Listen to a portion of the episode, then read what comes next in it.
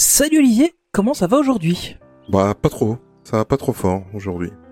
Bah qu'est-ce qui se passe? Tu veux qu'on reporte l'enregistrement ou qu'est-ce qu'il y a? Non, ça va, on va le faire, on va le faire. Mais ça va pas, je sais pas, j'ai pas le moral. Bah qu'est-ce qui se passe? Allez, vas-y. Euh... Ouais. bon, on est entre nous. euh. Bah ça y est, ils ont réussi. Ils ont réussi. Quoi? Bah j'ai le seum. J'ai le seum. À cause de quoi? Les- y- quoi? Il y a eu un truc de français avec le foot ou je sais pas? Non, tu sais bien bien. que moi je regarde pas trop ça, mais qu'est-ce qu'il y a eu? Non, tu sais bien que je m'en fous du football, moi. Mais Bah oui, c'est ça. les Français ont réussi à me foutre le seum. Ah, putain, depuis le temps qu'ils essayent, euh, qu'est-ce qui se passe? Bah Disney Plus, ça te dit quelque chose, Disney Plus? Ah ouais, ça. T'es au courant? Bah oui, ça va arriver avec six mois de retard. Pour l'été, tu te Ouais. rends compte? En été. Ah, dis-toi qu'on aura les vacances pour euh, en profiter. Ouais, ouais. J'y crois pas trop, quoi. Ouais. et, euh, par contre, je sais pas si t'as regardé un peu le, le- le plan de l'émission. Non En fait, euh, aujourd'hui, on a un dossier sur euh, sur Disney+. Mhm. Et, euh, et en fait, on va recevoir un, un, un Français pour en parler. Non. Ah, si. Ok. Bah écoute, euh, bah tu feras le podcast tout seul avec lui. Allez, moi je me casse. Ciao. Ok, ouais, mais, non, allez, bon. Olivier? Bon, ok. Bah, on va lancer le générique et puis on va voir si on arrive à te récupérer. Allez, c'est parti.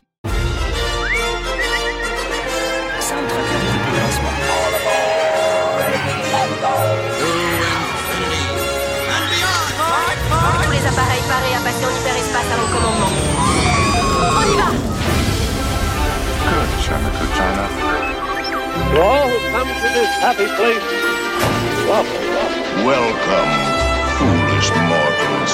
Monsieur, dame, veuillez rester assis jusqu'à l'arrêt complet et attendre qu'on vous dise de descendre. This is Main Street, Main Street Station. Eh bien, bonjour à tous et bienvenue dans ce nouveau podcast de Main Street Actu. Bon, je pense qu'on a récupéré Olivier. Tu crois? Ah, ça y est, il est là. Ouf, on l'a récupéré. C'est bon que c'est toi. Hein. Ah bah oui, bah attends, on va pas non plus euh, lâcher les auditeurs. hein. On l'attend ce Ouais. podcast. Ouais, ouais, ouais. Mais euh... ouais, bah c'est bon que c'est toi. Allez, on va y aller. Donc aujourd'hui, quel est le programme, Tony? Alors bah, malheureusement, on va encore euh, faire un hommage. Enfin, il y avait un petit moment quand même qu'on avait plus rendu hommage à, à- enfin, à cause d'un décès. Donc euh, voilà, on va en parler rapidement. Euh, on va parler de Bruno Mars, de Sam Raimi. Ils n'ont rien du tout à voir l'un avec l'autre.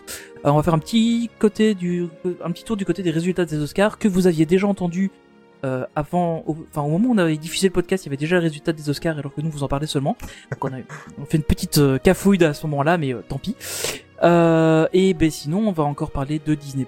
Évidemment. On va beaucoup, beaucoup parler de Disney+. Euh, on va aussi faire un petit tour du côté du parc californien. On va aussi faire un petit tour en Floride parce que bah, on sait que toi tu vas y aller. Et enfin, quelques news pour le parc euh, européen. Et puis on va accueillir un invité qu'on a déjà reçu pour Mhm. nous parler de Disney+. Oui, et quel est cet invité? Ah bah du coup c'est Alex de la chaîne YouTube Alextopia euh, qui va bah du coup nous parler un peu de Disney Plus parce que c'est un peu devenu Mhm. sa spécialité et euh, bon, on va faire le point avec lui sur euh, sur ce qu'en est maintenant cette plateforme de streaming. Mais c'est bon que c'est toi, et c'est bon qu'Alex est notre parrain. hein. Ouais bah et puis il est déjà venu il connaît. hein. Bah c'est pour ça. Eh ben alors, on se retrouve tout de suite pour l'actu Disney qui nous plaît.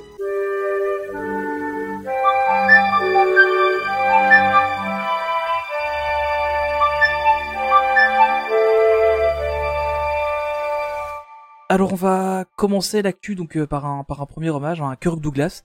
Euh, alors c'est c'est quand j'ai vu l'annonce de son décès que j'ai appris son âge. Cet homme avait 103 ans. Ouais, il est décédé le, ici le 6 février. Euh, il avait notamment joué euh, dans un film Disney 20 milieux sous les mers. Euh, il jouait Ned Land. C'est un film de 1954 euh, que je me souviens avoir vu plein de fois parce que j'adorais ce film. Et euh, enfin, c'était un super chouette film. Euh, D'ailleurs, Kirk Douglas, bon, c'était un- une des, des grandes légendes d'Hollywood. une des dernières. Euh, vraiment de, de- ouais, c'était vraiment quelqu'un de l'âge d'or euh, d'Hollywood. Euh, et c'est vrai, je n'en souvenais pas, mais son un de ses fils c'est Michael Douglas. Ouais. J'ai complètement oublié ça. Bah en fait, c'est toute une famille de. Il y a aussi des, des, des autres, euh, des autres de ses enfants et de ses petits enfants qui qui, qui jouent dans, Ouais, du théâtre, dans des films, etc. Ils ont eu, euh, voilà. Euh, c'est une famille d'artistes euh, au niveau du cinéma et du théâtre. C'est une famille Bah, d'artistes. peut- Peut-être que nos enfants font des podcasts aussi. Hein. Pourquoi pas On ne sait jamais. Pourquoi pas Pourquoi pas. Bon, on va aller faire un petit tour du côté euh, des Walt Disney Studios, mais dans Walt Disney Studios, dans le, le- pas le parc, mais les studios en eux-mêmes. Euh, Bruno Mars a fait une petite annonce sur son compte Twitter qui était super super bien faite, je trouve.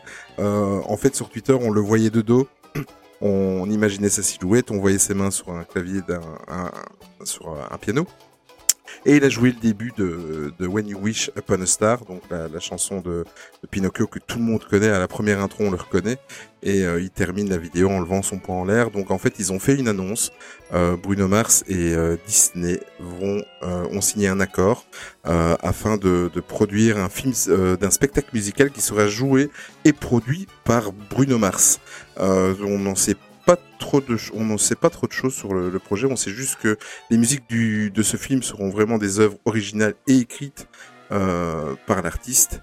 Et euh, voilà, on, bon, moi je pense, je sais pas ce que tu en penses, mais euh, c'est quand même un artiste qui a vendu plus de 200 millions de titres ça à travers le monde. Je, je pense que tout le monde connaît Bruno Mars. Ouais, ouais, c'est c'est c'est le plus gros euh, showman euh, actuel. Moi, pour moi, euh, moi, je suis un gros gros fan de Michael Jackson. Euh, D'ailleurs, j'ai- même son tatouage à Michael. Euh, pour moi, c'est un des deux trois euh, artistes qui peuvent succéder à Michael Jackson euh, en termes. euh, Enfin, ce sont des artistes complets, complets quoi. Ils peuvent jouer, euh, de, ils peuvent faire d'acteurs, ils peuvent euh, faire Ah, des, des méga shows euh, à l'américaine comme on aime. Euh, Enfin, et au niveau musical, euh, on a on, on a rien du tout à. Enfin, il y a rien. à- c'est des gens qui sont sur une autre planète que nous. Et euh, moi, je pense franchement que l'association des deux, ça risque de faire un gros gros boom. Je sais pas ce que t'en penses. Imagine un Fantasia 2020, et plutôt que d'avoir des musiques classiques, avoir des musiques composées par Bruno Mars. Ouais. tu vois, un truc genre dessin animé, mais avec des Mm. musiques euh, plus récentes euh, à la Fantasia. Ça pourrait être pas mal. Ben, Fantasia, le problème, c'est que euh, oui, c'est vrai que bon, avec la musique de Fantasia, de normalement, c'est des musiques classiques, mais euh, Ouais, c'est ça, voilà. Bon, ça pourrait, ça pourrait le faire, parce que bon, les les les, les ça pourrait être Fantasia- fun. Mm, ouais, ça pourrait être fun. Parce que c'est vrai que les Fantasia, ça a été vraiment. euh, ça... ben, D'ailleurs, le premier Fantasia a été un, un des premiers échecs de, de Walt Disney. Euh, mais c'est. Ouais, Malheureusement. Alors qu'en fait, faut. euh, ouais. c'est en un fait, monument. C'est un monument. Mais en fait, euh, moi, je pense que. Je sais pas toi, mais on, on l'apprécie en fait en vieillissant. Les deux Fantasia, on les apprécie en clairement. Oui, vieillissant. c'est quand t'es petit, euh, tu regardes ta ça parle pas du tout. J'ai essayé de montrer 5 minutes de Fantasia à ma fille, euh, il y avait pas moyen. hein. Mais tu m'étonnes. Fantasia Land, ça passe mieux. ouais, et encore, Fantasia Land, ça reste quand même pour les plus grands. À 6 ans, tu fais pas Fantasia Land. Ouais, c'est vrai. il y a quand même quelques trucs. euh.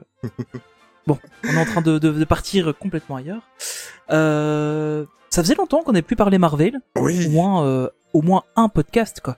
Donc, alors retourner faire un petit tour du côté de Marvel euh, et de Sam Raimi. Donc Sam Raimi. Euh, Tu dis Raimi, toi Rémi, ouais. Enfin, je sais pas, je sais pas trop en fait. Je, une fois sur deux, je lis pas le i en fait. Je, je sais pas. Sam Raimi, je, je ne sais pas comment se prononcer. Enfin bref, cette personne, dont vous avez euh, entendu le nom à plusieurs reprises et prononcé différemment, euh, qui a déjà en fait travaillé pour pour les Marvel Studios, Mhm. qui a déjà travaillé en coopération avec les Marvel Studios. À l'époque, c'était euh, pour Sony. Il avait réalisé les, les premiers Spider-Man, les trois premiers Spider-Man entre 2002 et 2007. Euh, donc les Spider-Man avec euh, Tobey Maguire. Mhm. Euh, il y aurait des rumeurs comme quoi il serait pressenti pour jouer le, pour pardon pas pour jouer, mais pour réaliser le film Doctor, Doctor Strange Into the Multiverse of Madness. Donc le, le Doctor Strange 2 donc, Mhm. prévu pour la prochaine phase du MCU. Je pense que ça pourrait être vachement sympa avec lui. T'avais aimé toi la, trilogie Spider-Man euh, Honnêtement, ouais. Euh, j'avais bien aimé surtout le, le troisième. Euh, J'avais vraiment trouvé vraiment pas mal. Moi, j'avais bien aimé. Et euh, d'ailleurs, il y avait, je crois, c'est, je crois que c'est dans le 3 ou dans le 2 qu'il y a une des scènes qui était les plus chères à l'époque. où il y avait, il y avait l'homme de sable et, et, C'est dans et le deux, je Venom. C'est dans le deux, ça. Mm, Quand ils sont dans la tour, là, machin, enfin, c'est un Mm. truc euh, de malade. Et, euh, et c'était une des scènes, une, une des scènes qui avait coûté le plus cher.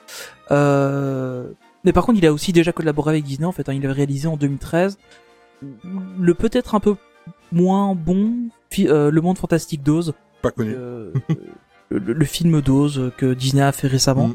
euh, le film live.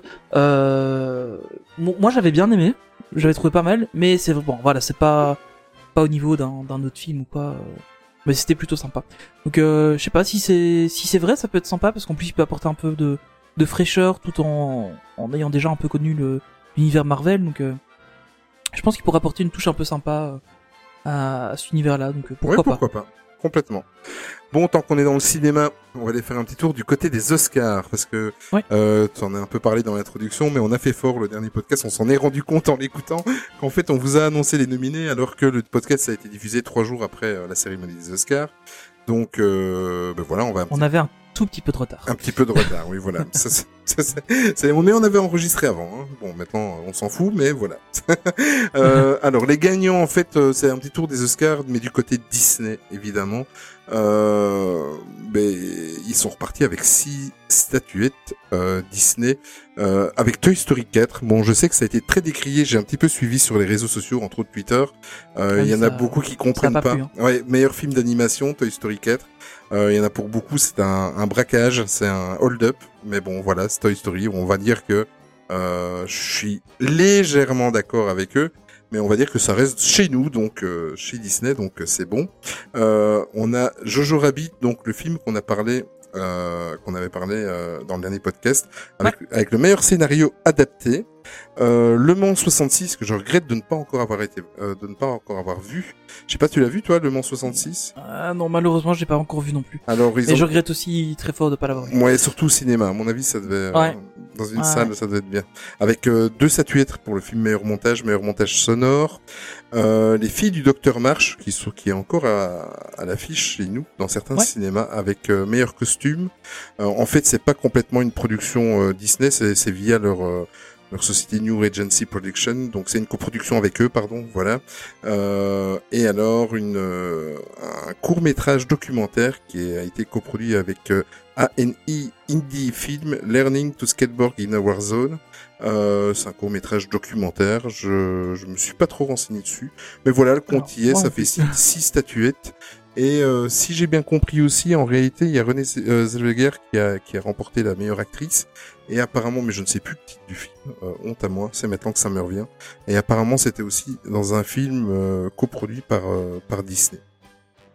Ouais, voilà, six statuettes pour cette année-ci. Rien du tout pour les Avengers, rien du tout pour Star Wars. Et je suis triste pour toi, Tony, mais il y a rien, Bah, y a rien eu. je- Ouais. j'aurais au moins espéré euh, meilleure musique pour Star Wars. Ben voilà. Voilà quoi. J'ai beaucoup pensé à toi là, mais euh, non. Là, celui-là, je pense qu'on ouais, Star Wars aurait pu l'avoir. Bon, c'est dommage, mais tant pis. On fera avec. Bon ben, je vais te lancer un petit peu pour la suite, étant donné qu'on est encore dans les films. T'as envie, tu vas nous parler Ouais. d'un film live action qui arrive. Ouais, tout à fait. Euh, ben en fait, on va bientôt avoir un nouveau euh, Aladdin. Yes. Donc euh, apparemment, il a bien plu euh, cette, euh, cette nouvelle itération d'Aladdin. Donc euh, il est officiellement en préparation. Donc une suite hein, à- au Aladdin qui est sorti à l'été dernier. Donc avec euh, notamment Will Smith. Oui. Et c'est toujours Guy Ritchie qui sera réalisateur. Euh, Pour le moment, c'est en pour parler. Ouais. Ouais, c'est à confirmer, c'est à confirmer, mais euh, normalement on devrait le retrouver, on devrait aussi retrouver tout le casting du premier épisode. Il euh, n'y a pas de date de sortie, il n'y a pas de date de tournage, il y a, enfin voilà, on a aucune, on a aucune autre info. Euh, mais tout ce qu'on sait, c'est que ça ne sera pas euh, un remake des suites euh, direct to vidéo qui étaient sorties dans les années 90. Parce qu'il y avait eu le retour de Jafar et euh, Aladdin et le roi des voleurs. le prince des voleurs, je sais plus. Euh, qui était sorti donc dans les années 90 et ce sera pas une, une de ces suites là qui sera réadaptée mais ce sera bien un film complètement euh, complètement neuf. Ça, c'est une bonne nouvelle. Ouais, plutôt ouais. Et moi, je suis content parce que tout le casting, euh, apparemment, tout le casting a déjà rempilé, a déjà euh, Ouais. signé ou promis d'être présent, euh, même du côté des scénaristes. Euh, Ouais, tout à fait, Même, même les producteurs, voilà. Et en fait, ils attendent plus que, euh, bon, apparemment, il y a eu un petit accord verbal de Guirichi, mais ils attendent plus que l'annonce vraiment officielle que lui euh, sera encore aux commandes. Enfin, moi, je suis, euh, je sais très très bien que que le film n'a pas plu à tout le monde, mais bon, euh, les résultats sont là. Ils avaient quand même dépassé, Oui, ça. hein. ils avaient dépassé le milliard de dollars.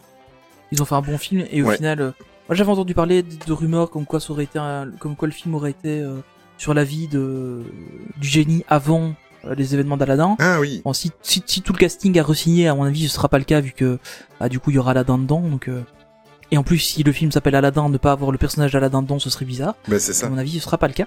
Mais euh, voilà, non, c'est plutôt cool. C'est une bonne euh, bonne nouvelle, je pense.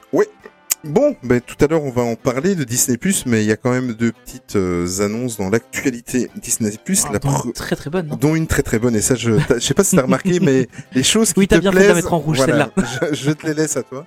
Je sais je sais les sujets que t'apprécies euh, parler. Euh, ben je vais m'occuper de la première news Disney euh, c'est officiel. Tom Sawyer donc euh, Disney va produire Disney va produire un film Tom Sawyer pour euh, pour sa plateforme de streaming évidemment.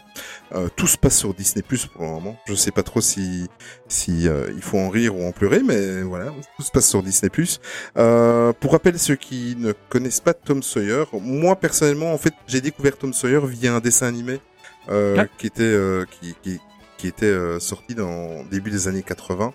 Euh, et en fait, c'est un classique de la littérature américaine euh, qui a été écrit par euh, un nom qui va qui va vous parler aussi, euh, bande de fans de Disneyland Paris, qui a été écrit par Mark Twain en 1876 Qui n'est pas qu'un bateau. qui n'est pas qu'un bateau, qui est à la base un, un, un des plus grands écrivains euh, que, que, que les États-Unis, euh, l'Amérique a connu. Ah, ouais, là clairement. Hum, ouais. Et euh, en fait, euh, donc euh, ça va être euh, un film euh, adapté de, de, de son livre. On n'en sait pas beaucoup plus. Euh, on sait que c'est officiel. Ce n'est pas, attention, ce n'est pas une rumeur, c'est vraiment officiel. Euh, ben voilà, on verra ce que ça donne et euh, on verra. Wait and see. Ouais, Tom- on avait déjà eu pas mal d'adaptations de Tom Sawyer hein, dans des dessins Oui, animés, des mal. films, etc. Il y en a eu un paquet. Il y a eu Huckleberry Finn aussi, où Mm. Tom Sawyer est, est pote avec. Enfin, il y a, il y a vraiment beaucoup de trucs. Là, c'est Disney qui s'en charge. Pourquoi pas Mm. euh, J'espère qu'ils vont faire une bonne adaptation, parce que c'est c'est un chouette roman. Et, euh, Allez, on y Enfin, croit. voilà. Même s'ils nous ont Ouais. fait un, un tour de cochon à nous, amis belges, mais allez, on croit à Disney+. Oui, surtout avec euh, la news qui vient, on va enfin avoir une suite. Alors, préparez-vous, asseyez-vous. J'espère que vous êtes assis. Euh, si vous êtes dans les transports, prenez prenez de la place, prenez vos Attention, parce que c'est Euh, si le fan qui parle. Si vous conduisez, arrêtez-vous. Euh, ça pourrait être dangereux. On sait, enfin, que Disney a annoncé Oh, quel suspense. ah là là, la suite de Rocketeer. Alors là, il y a plus personne, tout le monde s'en fout. Euh... Donc, Rocketeer, c'est ce film euh, qui était sorti en 91, euh, donc qui, qui est euh, l'histoire d'un homme avec un jetpack, en gros, euh, qui combat les nazis. Euh, à la base, c'est un comics qui est adapté en film. Et puis ils ont réadapté la suite du comics, la suite du film en comics. Enfin, c'était un peu particulier, mais soit. Euh, donc ici, on a une euh, qui était, enfin, on a eu plusieurs annonces qui ont déjà été faites euh, depuis 2016 euh, et à chaque fois c'était reporté, etc. Mais cette fois-ci, c'est bon, ils le font. Ce sera pour Disney+. Euh, le film n'a pas encore des réalisateurs, mais on sait qu'il y aura euh, Adza Squire, donc qui sera euh, euh, au script du, du film. Euh, il est déjà en train de travailler dessus. Elle. Donc, euh, elle.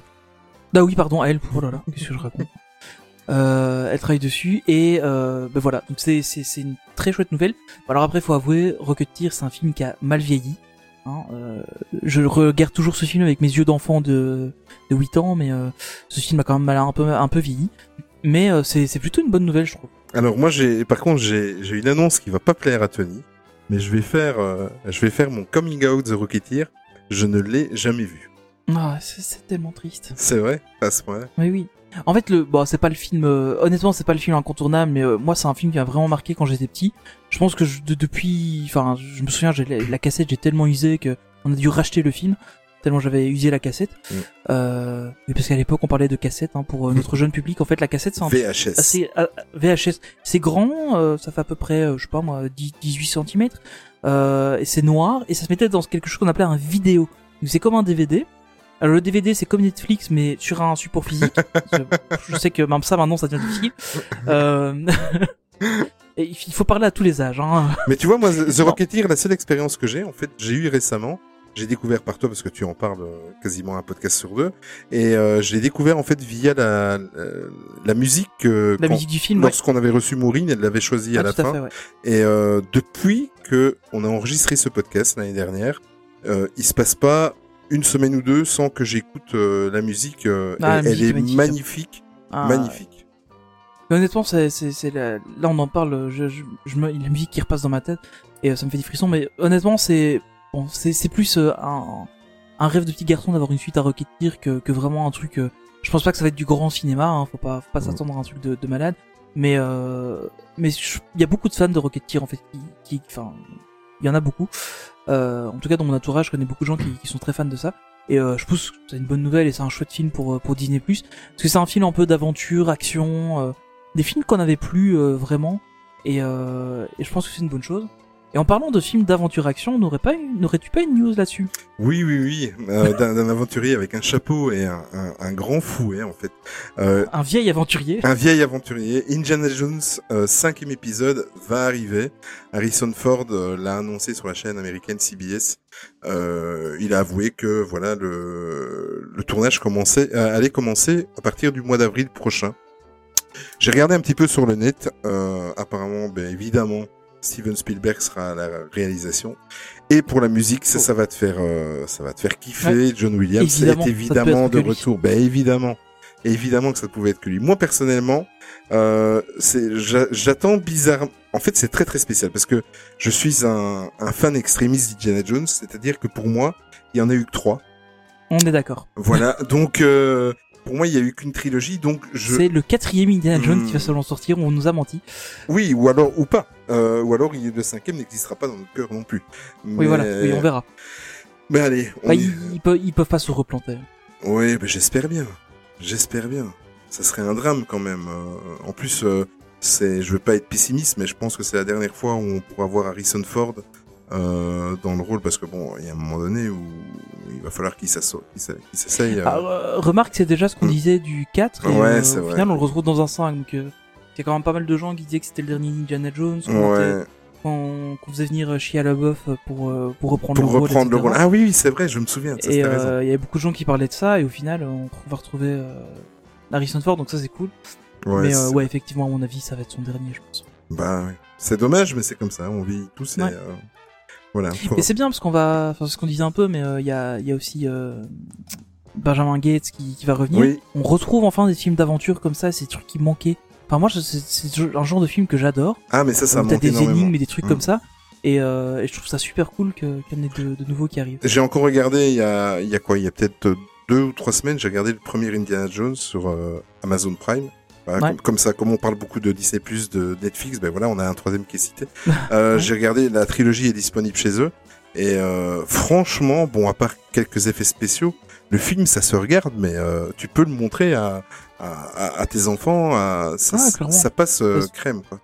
C'est c'est des films qui ont été faits dans les années euh, 80, mais qui ont été faits euh, comme Star Wars. Ouais. C'est des films qui ont été faits avec, en partenariat avec ILM. Mm. Et euh, d'office, c'est des effets physiques, donc ça, ça vieillit beaucoup moins que, Ouais. Que des effets 3D ou des trucs. Mais c'est c'est tous des films d'aventuriers, comme tu disais tout à l'heure. Mais justement, tu parlais euh, dans la première news quand on rendait hommage à Kirk Douglas, à son fils Ouais. Michael Douglas. Je, c'est maintenant en parlant, je viens de me souvenir et je vais aller voir après l'enregistrement pour euh, voir comment est-ce que je pourrais le revoir. Je sais pas si tu te souviens. Euh, il avait fait aussi un aventurier comme ça à la poursuite du diamant vert. Ça te dit rien? Ah, ouais. tu vois Et c'était Michael Douglas, tu vois. C'est maintenant en vrai. parlant avec toi. Eh bien, ah, je vais me le noter tout de suite après après l'émission. Je vais aller voir. euh, Mhm. euh, mais je sais plus le titre exact. C'était, il y avait un nom et après il y avait à la poursuite du diamant vert. Et je pense qu'il y avait aussi deux épisodes euh, comme ça. C'était toute la. C'était pas Alan Quaterman Non non, Alan Quaterman, c'est Ah non, c'est non, c'est encore oui, non, non. Ouais, non, Richard Chamberlain, ça. Oui, voilà, c'est ça. Ouais, ouais. Oh. Qui était, qui était aussi tous des films qui sortaient à la même époque et qui Ouais, étaient. c'est euh, clairement, c'est- des trucs qui marchaient bien à l'époque. mouvance d'aventurier et tout ça. Après, on a eu euh, en jeu vidéo, on a eu euh, le premier Tomb Raider et après euh, plus rien. Ah, si, Uncharted hein, en jeu vidéo. Ça, Ouais, c'est vrai, ouais. C'est une autre histoire. On va faire un petit tour en Californie, Tony? Ouais, tout à fait. Donc, euh, chose assez rare que pour euh, être mentionné, je trouve. Oui. Euh, en fait, maintenant, en Californie, ils sont rajoutés deux attractions au système Fast Pass. Donc, il y a Autopia et Monster Company, euh, Mm. Mike et Sully. Donc, euh, Mike, c'est Bob, en fait, en, C'est en ça. traduisant. Euh, et donc, ils ont rajouté deux, deux attractions au système Fast Pass. Donc, c'est plutôt une bonne chose, je trouve. C'est assez rare, euh, je pense, euh, de, qu'ils le fassent. Mm. Euh, et pourquoi pas, un jour, peut-être, un Fast Pass à Autopia euh, à Disneyland Paris. Mais c'est Parce qu'il y a pour... quand même souvent beaucoup de fils. ben voilà, c'est pour ça en fait que, que je l'ai mis dans les news parce qu'à la limite, on s'en fout complètement qu'il y ait deux phases pass 100% Californie, mais c'est juste pour un petit peu avoir ton avis, euh, parce que j'ai, je suis allé il y a deux trois semaines à Disneyland Paris, comme tous les mois, mais mais euh, et Autopia venait d'ouvrir depuis quelques jours et c'était, mais euh, je crois qu'il y avait 1h30 de- d'attente. Ah ouais, ouais. Nous on l'a fait euh, quand on y avait été pour, euh, pour la Noël. on a eu l'occasion de le faire, mais en fait, il avait fermé un petit peu. Mm. Et euh, on est arrivé juste au moment où il réouvrait, donc on a, on a eu l'occasion de le faire, quoi. Mais Ouais. sinon, ouais, c'était super compliqué. Non, il y avait du monde, du monde. Donc la, la question est à quand un fast-pass pour Autopia à Disneyland Paris? Ça, ça serait pas mal, surtout quand maintenant, comme ils viennent de refaire, de le refaire complètement, il y a pas mal de gens qui. Ouais, qui le refont. Exact. Mais moi, c'est, ça a jamais été une attraction que j'ai surkiffé. Je, je l'ai, je l'ai fait avec les enfants quand ils étaient très très petits. Après, euh, vu mon gabarit euh, dedans, je ressemble plus à une Oui, sardine qui faux. vient de sortir de sa boîte.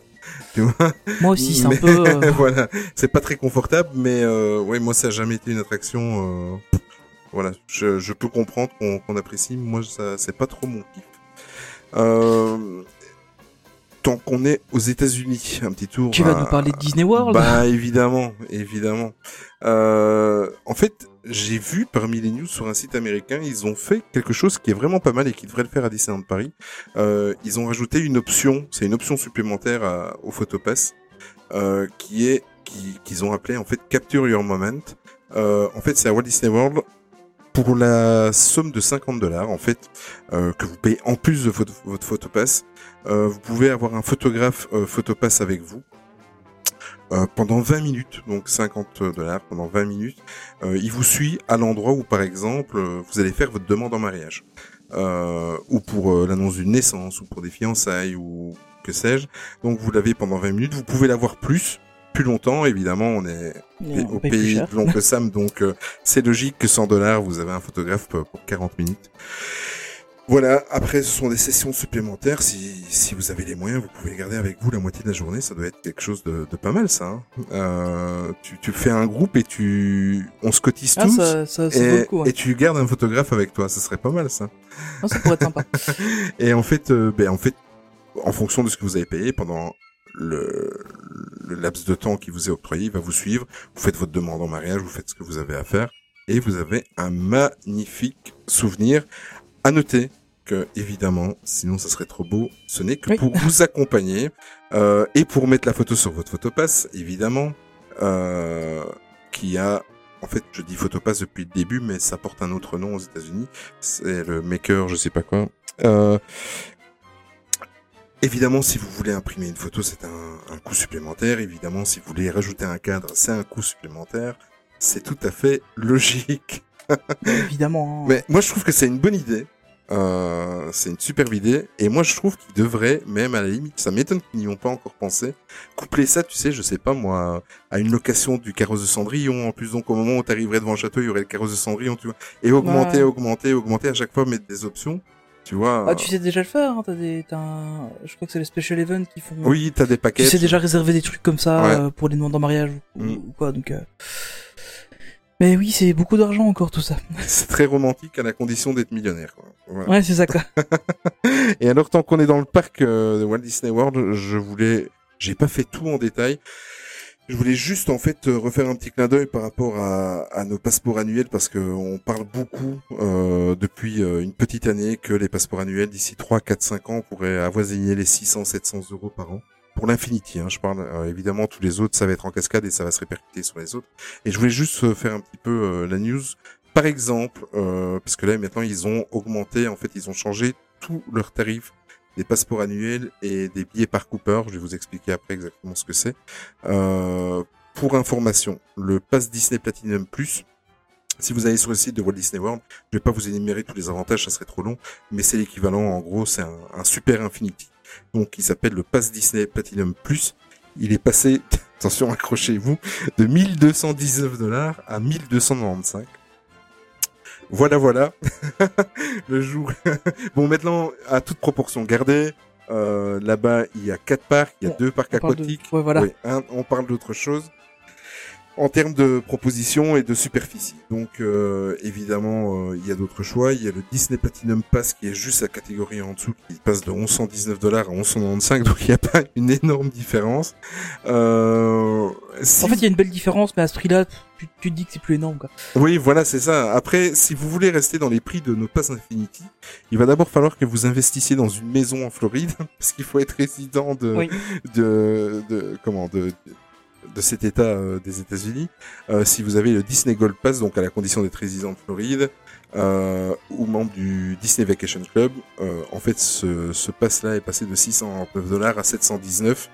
Et euh, il y a encore un autre pass euh, qui s'appelle le Silver Pass. Il faut également être résident en Floride, qui passe de 519 à 539 dollars. Donc en fait, si vous regardez notre pass Infinity, euh, je répète bien à toute proportion gardée, comme j'ai dit il y a, il y a, deux minutes, euh, notre passeport Infinity est en fait au même prix que le plus petit des passes en Floride. Ouais. Voilà. Voilà, Il voilà. faut garder aussi en, en tête que les tarifs euh, sont, voilà, les, les, les parcs sont beaucoup plus grands et c'est aussi des tarifs en dollars, donc faut aussi compter en, Mm. en euros, ça, ça revient un peu moins cher. Oui, oui, c'est ça. Euh, ils ont Ah ouais. aussi augmenté Ça pique. tout, ça pique oui, très très fort. Ils ont aussi augmenté, et ça je suis bien content en fait que j'ai déjà mes réservations, donc euh, moi on n'y touche plus, c'est déjà payé. Euh, ils ont augmenté leur tarif des, des billets par Cooper, qu'ils appellent ça, donc en fonction du par Cooper que vous choisissez. Vous pouvez soit euh, prendre euh, des, des entrées qui vous permettent que d'aller dans un parc à la fois euh, par jour, dans un parc de Disney World, un des quatre parcs plus les, les parcs aquatiques, enfin les quatre parcs, vous avez l'option parc aquatique. Moi j'ai pris le parc Cooper plus euh, pour mon séjour, donc c'est-à-dire que je peux faire autant de parcs que je veux dans la même journée. Euh. Voilà, ils ont tout augmenté. En moyenne, il y a une augmentation de 10 à 20%. Voilà, ça vous retrouverez facilement. euh, C'était, c'était plus une news pour vous parler un petit peu, faire le, le rapport à- à- avec nous, avec nos passeports parisiens.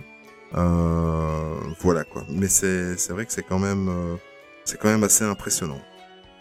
Ah, c'est clair. Euh, mais du coup, côté de Paris, euh, on a évidemment des travaux encore. Il y en a partout. Oui. Euh, et donc euh, aujourd'hui, en fait, euh, au jour où on enregistre ce podcast, donc je ne vais pas vous donner la date, mais comme ça vous essaierez de deviner à quand est-ce qu'on enregistre ce podcast. euh, le, le, Sequoia, le Sequoia Lodge en fait vient de rentrer en, en réhabilitation au niveau des façades. Euh, donc euh, l'idée c'est vraiment de refaire toutes les façades du, de l'hôtel. Euh, donc les travaux commencent aujourd'hui, c'est prévu pour une fin d'ici 2022.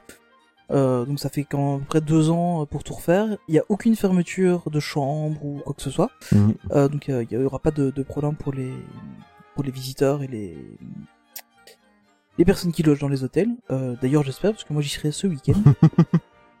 au Sequoia Lodge et, euh, et donc, voilà. Oui. en plus en Golden Forest. Allez, ça fait plaisir. Salaud Oh, pour une fois. Euh, et donc voilà, mais euh, par contre, ce qui serait cool, c'est qu'ils mettent du double vitrage. Oui. Parce que c'est toujours du simple vitrage dans cet hôtel-là, et euh, en hiver, on le sent. Donc C'est euh, vrai, voilà, j'espère que ça... Ouais. Mais dans certaines chambres, en fait, euh, il y a une chambre ou deux qu'on avait eu où, euh, franchement, quand t'avais un peu trop de vent, tu sentais vraiment euh, que c'était que du simple vitrage et pas du double. Donc euh, voilà. Ouais. Petite anecdote.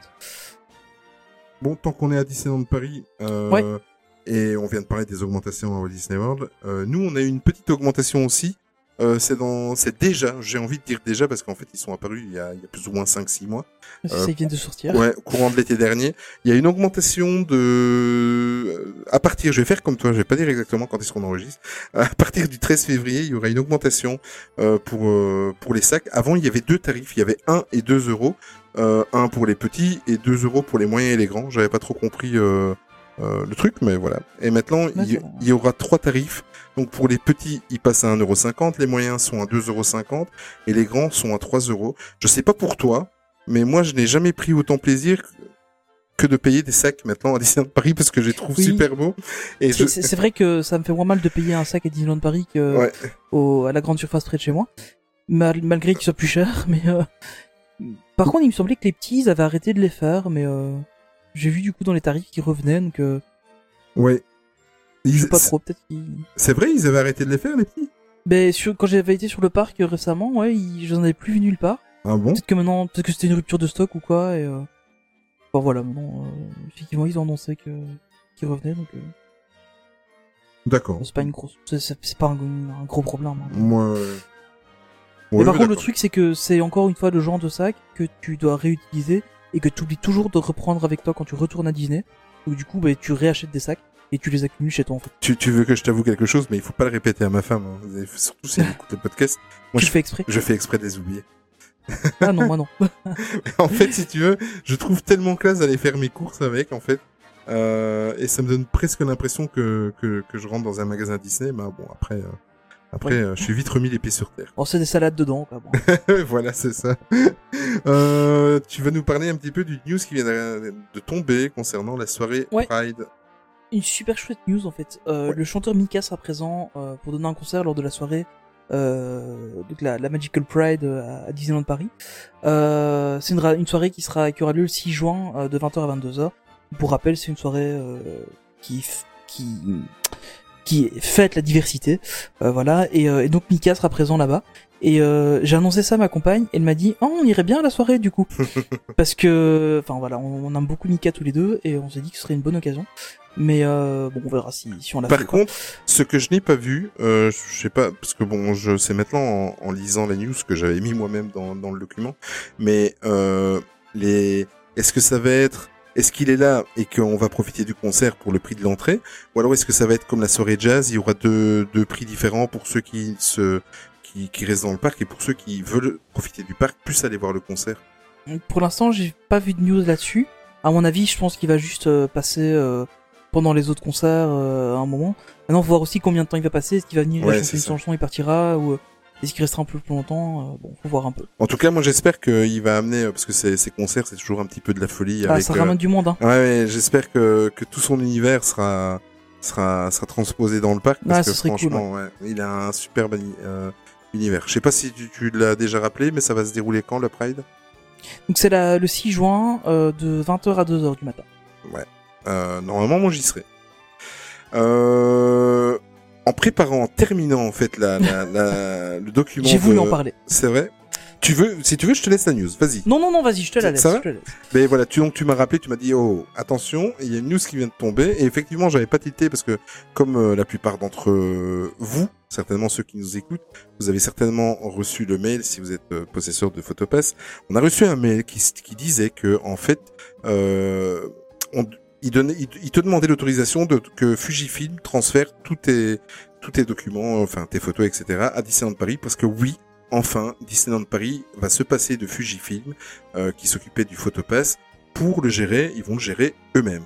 Donc euh, j'ai pas trop vu quel était le, le besoin de cette news, mais tu m'as éclairé mon, mon ma Oui. lanterne parce que c'est vrai que c'est pas con. Euh, ce qui est pas mal, euh, c'est que on va peut-être se diriger vers le fait que Disneyland Paris va euh, fusionner certainement son application Photopass avec sa l'application officielle Disneyland Paris. Euh, alors s'ils font ça, il n'y a plus besoin que euh, de rajouter le passeport annuel et là on aura euh, presque presque une application complète. Et c'est vrai que Ouais, serait euh, cool, ouais. j'avais pas pensé de ce côté-là, mais tu, tu as bien fait de me le dire parce que c'est tout à fait logique quand on sait euh, toutes les améliorations. Et on en a parlé il y a deux podcasts de cela. Toutes les améliorations qu'ils qui vont faire, ce n'est que logique.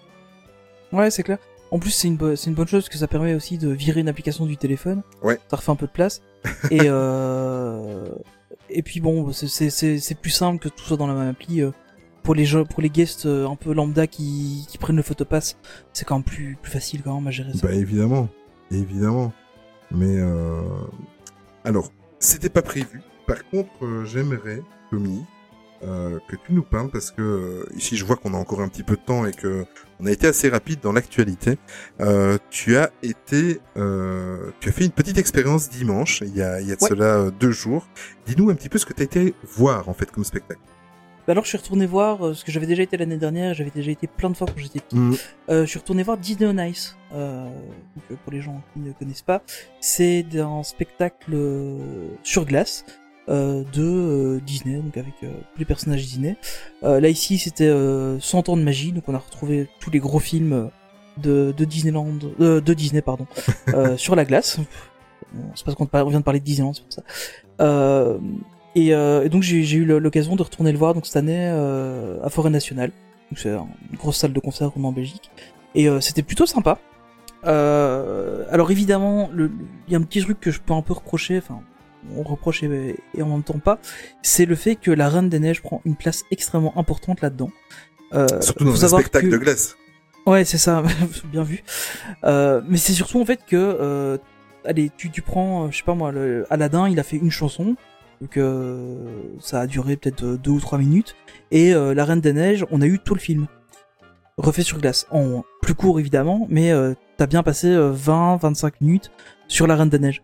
Alors que les autres, euh, les autres personnages, ils avaient une chanson, deux chansons maxi quoi. Donc euh, évidemment, bah c'est la Reine des Neiges. hein. et ça, il y avait une super ambiance évidemment quand euh, tout le monde chantait libéré, délivré. Mais voilà. Petite euh, c'était- question.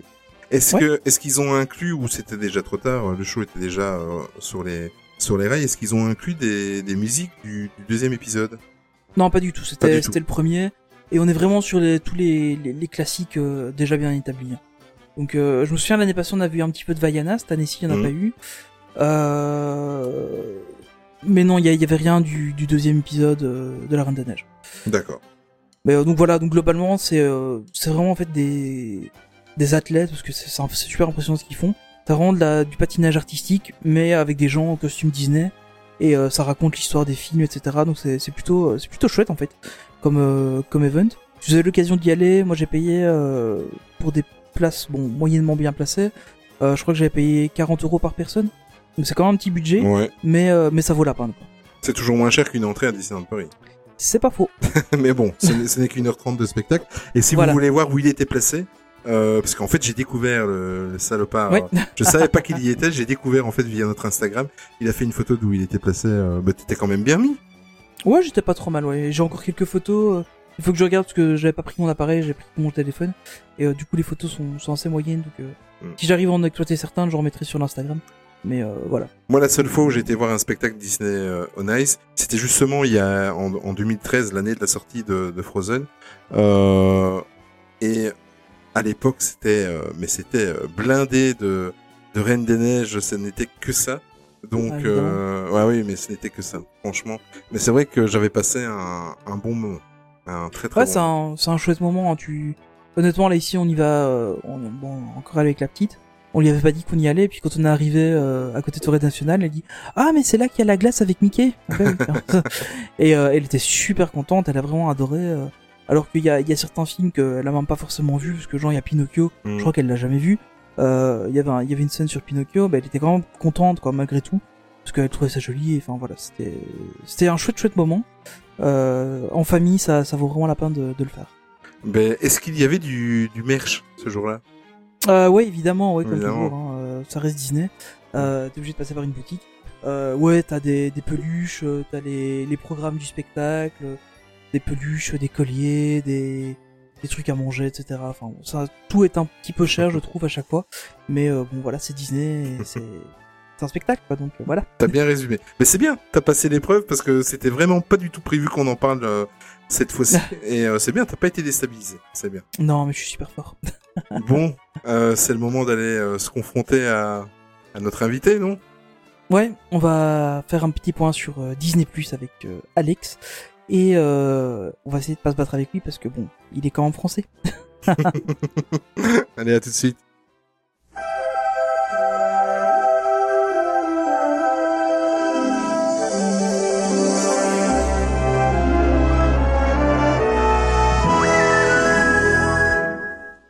Eh bien, rebonsoir. Donc, deuxième partie de, ce podcast. euh, et comme on vous en a parlé au début de l'émission, aujourd'hui, on reçoit un invité.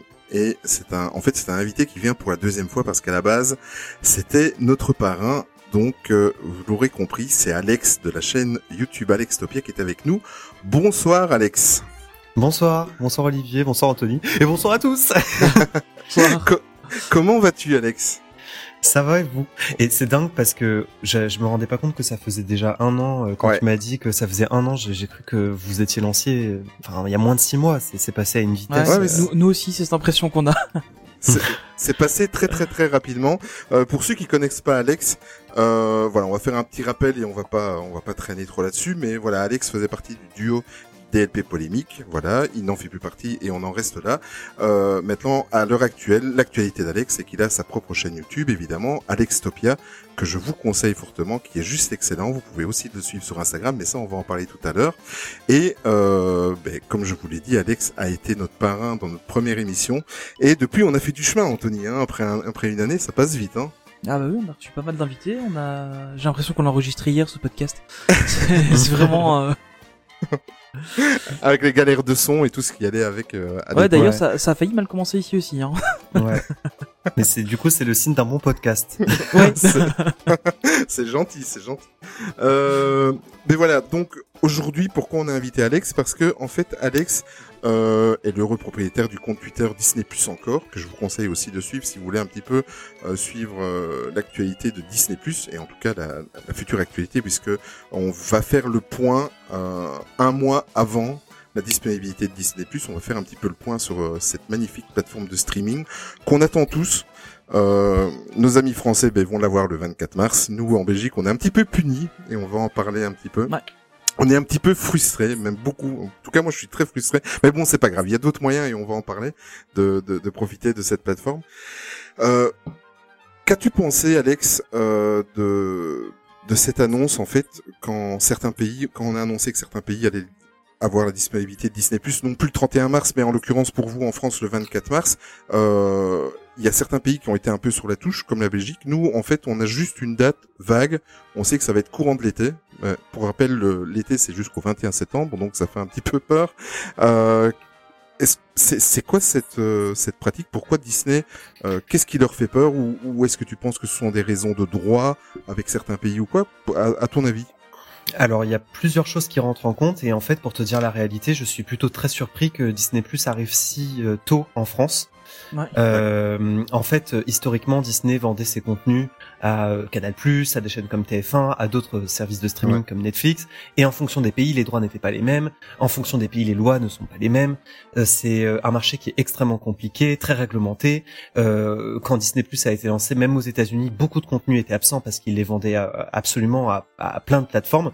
Et donc, en gros, ça faisait maintenant presque trois ans que Disney se préparait en secret et en fait essayer de racheter tous ces contenus et de et de garantir un catalogue de base euh, à peu près potable et assez large euh, pour le moment du lancement. Mhm. Et en fait, euh, c'était sûr que malheureusement, il y aurait des pays qui seraient sur la touche en raison des lois, en raison des droits. Euh, là où je suis étonné, c'est que il me semble qu'en Belgique, euh, la, la gestion des droits pour un grand diffuseur comme Disney est plus facile qu'en France, où euh, il y a beaucoup d'exclusivité, où il y a la chronologie des médias. Ouais, On n'a pas aucun problème en Belgique normalement. Voilà, sauf qu'en fait, je pense que du coup, la France a un marché plus stratégique et euh, du coup, le travail a été me- mieux fait, tout simplement en amont. Mhm. Euh, après, je comprends que ce soit frustrant et c'est d'autant plus frustrant que bah, Disney France euh, est la filiale qui gère aussi Disney Belgique. C'est ça. Euh, donc, euh, c'est d'autant plus frustrant pour vous. Et, euh, et j'avoue que je, je comprends pas bien à quoi c'est lié, surtout que comme je le disais tout à l'heure en off, euh, la Belgique euh, fait partie euh, des pays comme la Hollande aussi qui sont des marchés Mhm. très porteurs en termes de Mhm.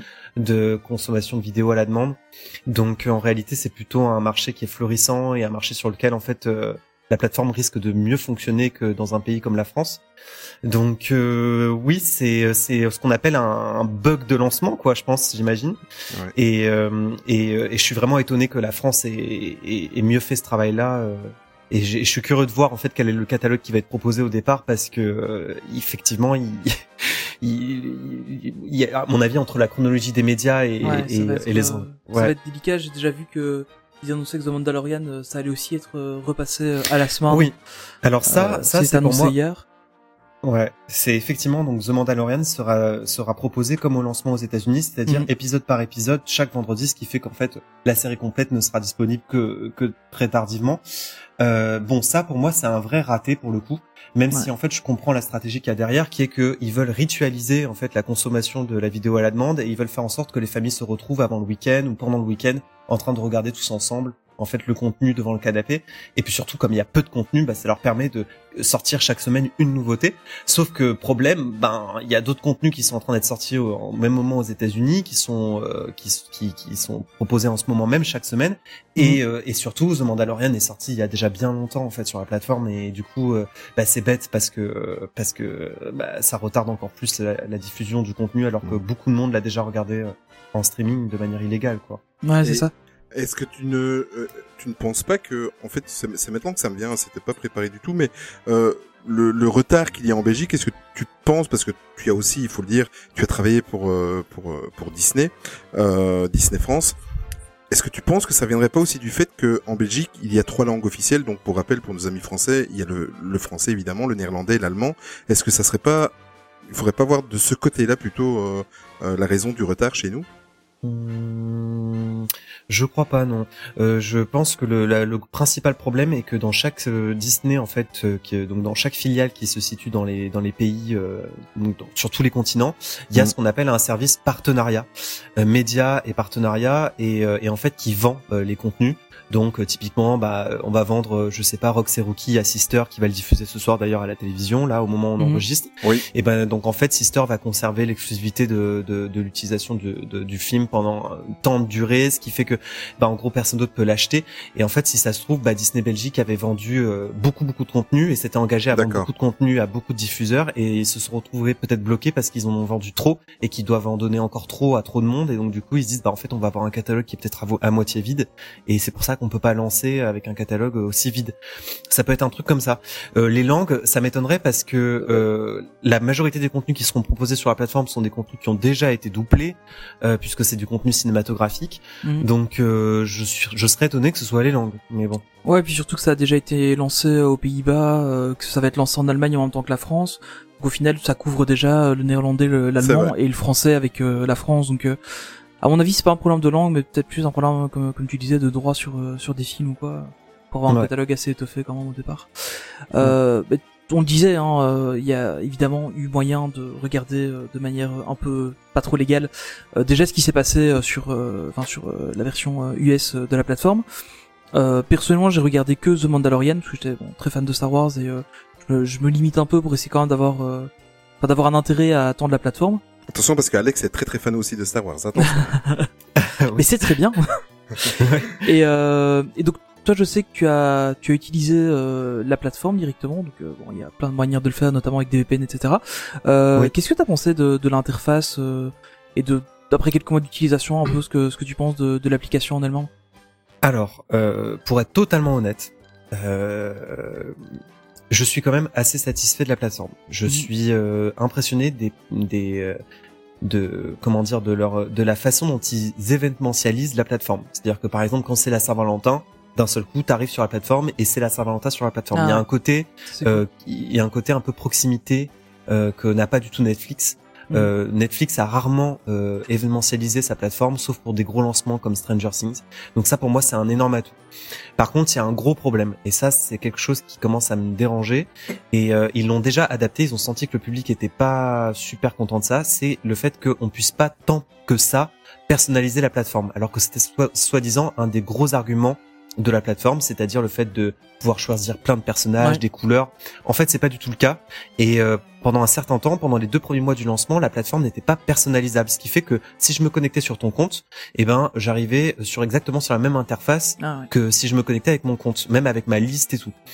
Et donc c'est un peu pénible parce que du coup, on va te proposer des programmes en fonction de l'actualité, en fonction des dernières sorties, ce qui peut être bien, mais euh, par exemple, tu avais pas de, de, de ligne avec marqué euh, reprendre avec tel profil, tu sais, quand t'as pas fini Ouais. de regarder un programme. Et il y avait très peu euh, de remontée de l'algorithme en fonction de ce que toi t'aimais, ce que l'algorithme en fait, il existe quasiment pas. Ouais, ce Il y a fait pas la force de. Netflix, euh, c'est pas du tout présent sur Disney quoi.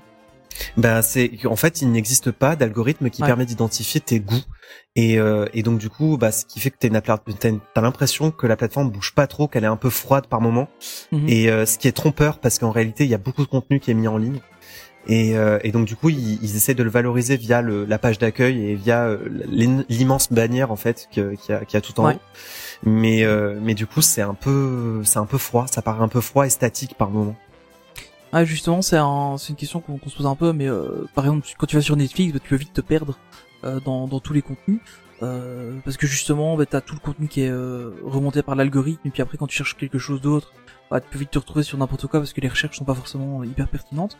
Comment ça se passe justement sur Disney Plus quand tu quand tu regardes un programme précis euh, et qui est pas forcément sur la page d'accueil Est-ce que c'est facile de le trouver ou est-ce que tu as beaucoup cherché, Ah. beaucoup chipoté?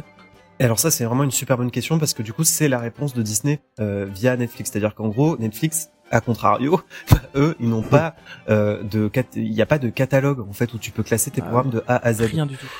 Ouais, mais sur sur Disney Plus, il y a et tous les films Disney sont classés de A à Z depuis la sortie de Blanche-Neige, donc le premier long Ah ouais. métrage d'animation de Disney, jusqu'à aujourd'hui. Et donc c'est comme une bibliothèque en fait.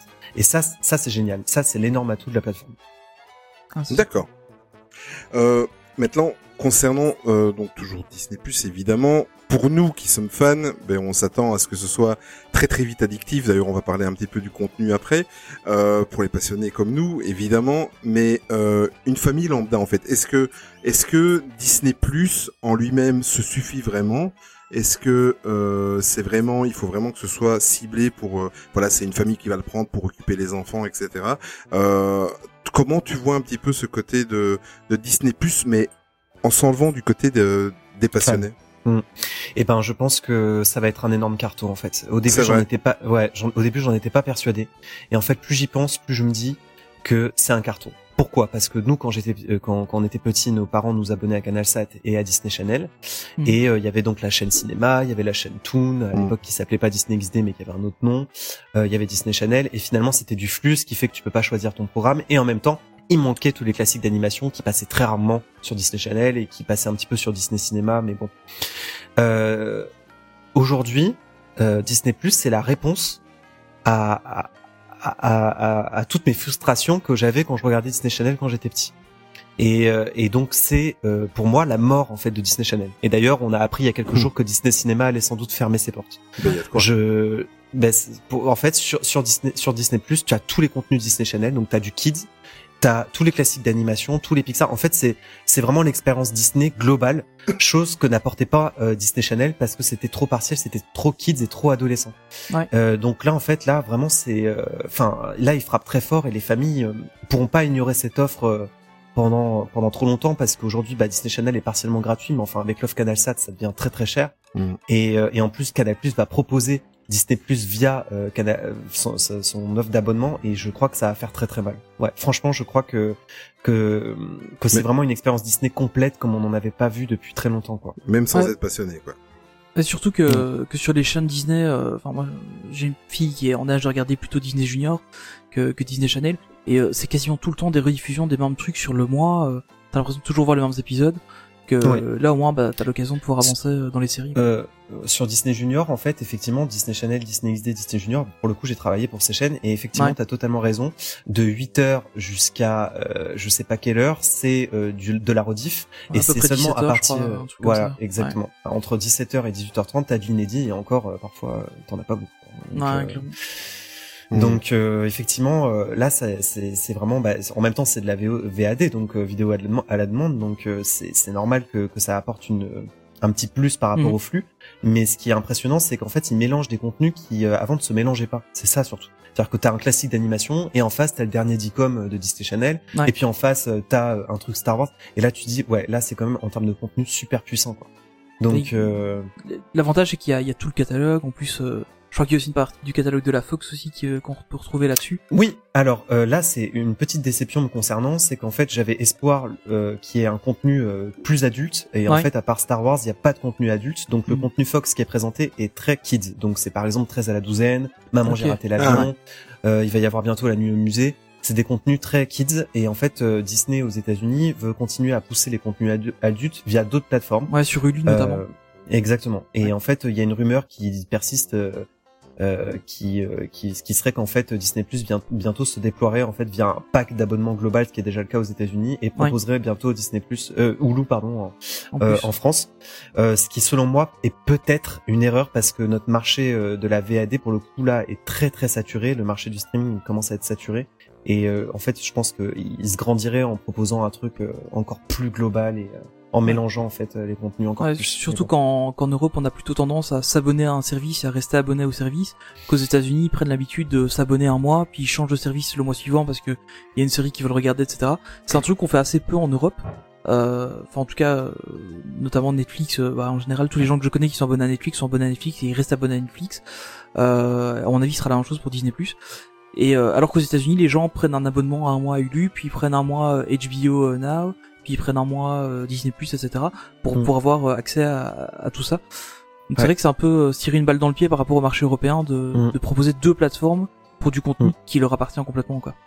Mm. Et je pense que Disney en France a conscience de ça et la loi française oblige de toute façon à Ça aussi, proposer ouais. un certain nombre de, de contenus euh, euh, locaux donc européens Ouais. et, et français et je suis sûr que Disney du coup va en France va essayer de, de répondre à ça euh, par l'intermédiaire de cette loi et en proposant du contenu du coup un peu plus euh, adulte. Mais après, il y a toujours les guidelines et à mon avis, la stratégie est qu'en gros, on veut proposer une plateforme 100% tout public en fait, tout Ouais. simplement.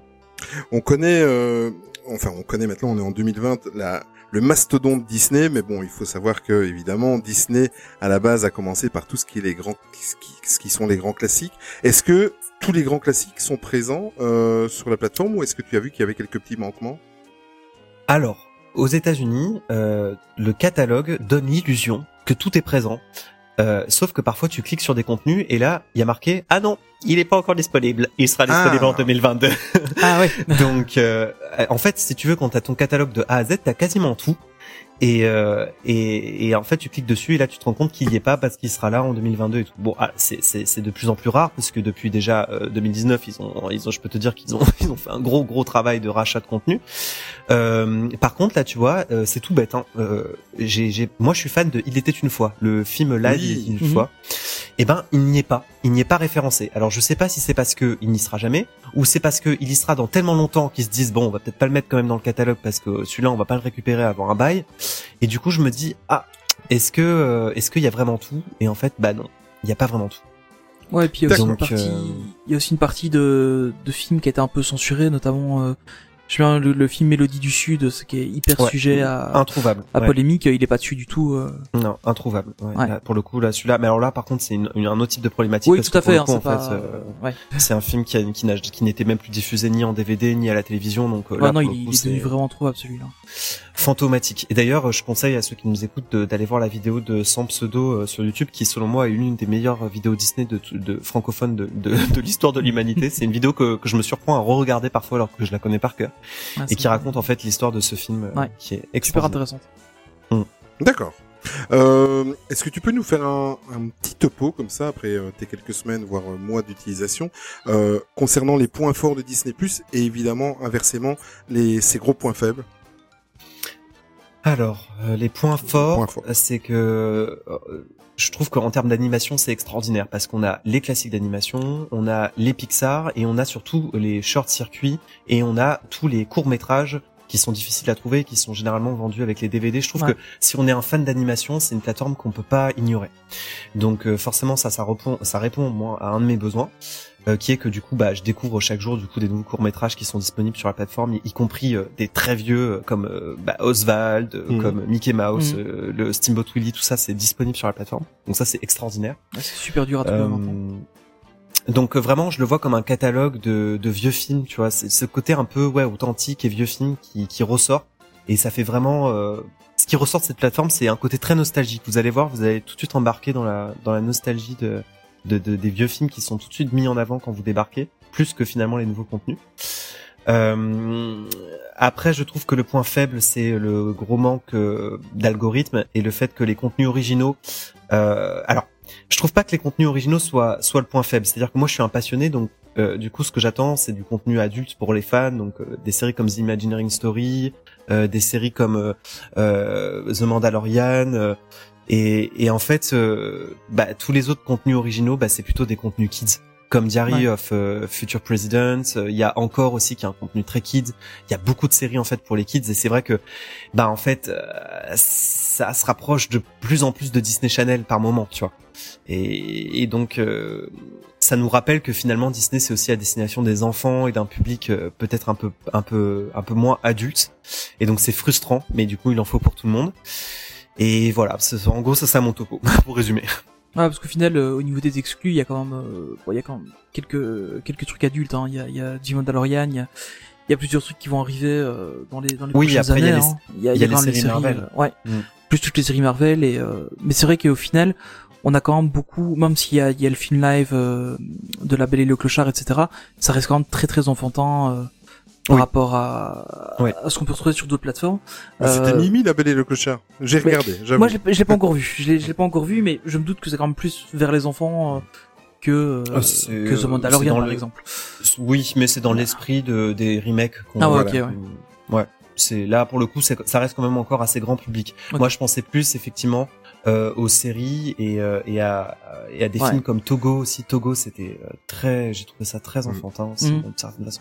Mais euh, mais encore une fois, c'est c'est c'est c'est un problème pour moi, mais c'est pas un problème euh, à mon avis, à mon sens, pour le succès de la plateforme euh, en France. Ouais, Mais voilà, c'est c'est- c'est pour ça que tu avais, excuse-moi Anthony, euh, euh, j'ai j'ai remarqué que sur les réseaux sociaux, enfin sur euh, et tes vidéos, parce que je, il est vrai que je ne rate aucune de tes vidéos, mais euh, tu n'avais pas l'air très très emballé par les exclusivités Disney Plus en tout cas. Non, non. Et c'est pas et les trois quarts du temps, je ne consomme pas les exclusivités de Disney Plus en fait. Les trois quarts du temps, je consomme euh, les films que je connais déjà ou, Mm. ou des courts métrages ou voilà. C'est pour me refaire des films que je connais déjà. Mais c'est génial. Moi, c'est- pour ça que j'ai pris l'abonnement de toute façon. Euh, même si j'ai adoré The Mandalorian, j'ai pas pris l'abonnement pour The Mandalorian. J'ai pris l'abonnement pour avoir les 7 Star Wars Ouais, euh, disponibles et que je puisse me les démarrer quand je veux quoi. Bah, Ouais. c'est- C'est clairement ça, parce que comme tu disais, il y a, il y a pas mal d'anciens films qu'on retrouve dessus, euh, et, et c'est souvent un point qu'on reproche en général à Netflix ou à d'autres plateformes, c'est Et que oui. si on veut voir un vieux film, il y a pas moyen de le voir. Enfin, là, je pense. euh, Et surtout, t'as pas la garantie qu'il soit disponible. hein. Moi, souvent, j'ai noté Ouais, des, films Netflix et, euh, et tu démarres et puis tu dis ah mais en fait il a disparu, ils Ouais. préviennent pas. Là, le contenu est statique. Alors ça peut être un reproche, mais au moi, moins moi, je trouve que c'est une bonne chose en fait. Personnellement, je trouve que c'est une bonne chose parce que tu dis, bah, ce film-là, je le regarderai peut-être dans un mois, et dans un mois, tu sais qu'il sera toujours là. Et Ouais. Ça, je trouve que c'est plutôt une bonne chose. Par exemple, je pense à, on en parlait en début de podcast avec euh, Kirk Douglas euh, et euh, 20 milieux sous les mers. Bah, c'est un film que j'ai plus vu depuis des années. Je sais pas s'il est sur Disney+, mais euh, Ah oui oui. bah donc voilà, clairement, tu vois, ça c'est un film qui me ferait super plaisir de revoir alors que c'est un super vieux film. Mais Mm. même euh, de manière illégale, il est pas facile à trouver parce que justement c'est vieux et ça, enfin voilà. Bah, euh, Attends la plateforme parce qu'il est en ultra HD donc. euh, Ah, ça ça va Ouais. bien. Mais tout, tout ce qui est vieux est rare. hein. Regarde-moi Anthony. Bon, mais t'es pas si vieux que ça, ça va. Euh, concernant le futur de Disney Plus, euh, parce que bon, il y a, y a- on commence à avoir pas mal d'annonces là euh, qui, qui arrivent. Est-ce qu'il y a des choses particulièrement qui t'emballent ou des choses dont tu t'en fous complètement? Euh, ce qui m'emballe pour Disney Plus, euh, c'est ce qui a été fait autour de Star Wars. Ça a été une vraie belle surprise, ce qui a été fait autour de The Mandalorian. Euh, S'il continue à étendre l'univers, donc il y a Cassian aussi qui est en préparation, il y a Ouais. la saison 2 de The Mandalorian qui va bientôt arriver, il y a Kenobi aussi qui va bientôt rentrer en tournage et qui est en écriture. Bon, euh, là clairement, euh, c'est vrai que Star Wars n'avait jamais été aussi autant utilisé en série. C'est même la première fois en fait qu'il y, avait une série autant ambitieuse qui était faite pour Star Wars. Donc euh, c'est ça qui m'emballe le plus, c'est ce qui est fait autour de Star Wars en termes de Mhm. contenu originaux. Mais après encore une fois, c'est ce que je te disais à l'instant Olivier, ce qui m'emballe le plus sur la plateforme le reste du temps, c'est de regarder des contenus que je connais déjà et donc c'est d'attendre la sortie de Ouais. bah, de Star Wars 9 sur la plateforme, d'attendre la sortie de Indestructible 2 qui qui enfin tu vois tous ces trucs là Mm. que c'est pour ces films là en fait moi que, que je vais me connecter sur la plateforme. Moi, Donc, euh, moi, ce qui me fait le plus peur en fait avec euh, avec l'interface, parce que je me connais, je suis, ben, on- je suis comme euh, comme nous trois, quoi, comme tout le monde, ceux qui nous écoutent, on est des passionnés. Moi, ce que j'ai peur, c'est d'arriver sur la plateforme, vouloir regarder quelque chose, puis dire ah non, ça, j'ai, je veux regarder ça, et au final, je regarderai jamais ce que je veux à la base, et, je vais toujours bifurquer sur autre chose, parce qu'à mon avis, il doit y avoir des pépites euh, qu'on on ne pense même pas, quoi.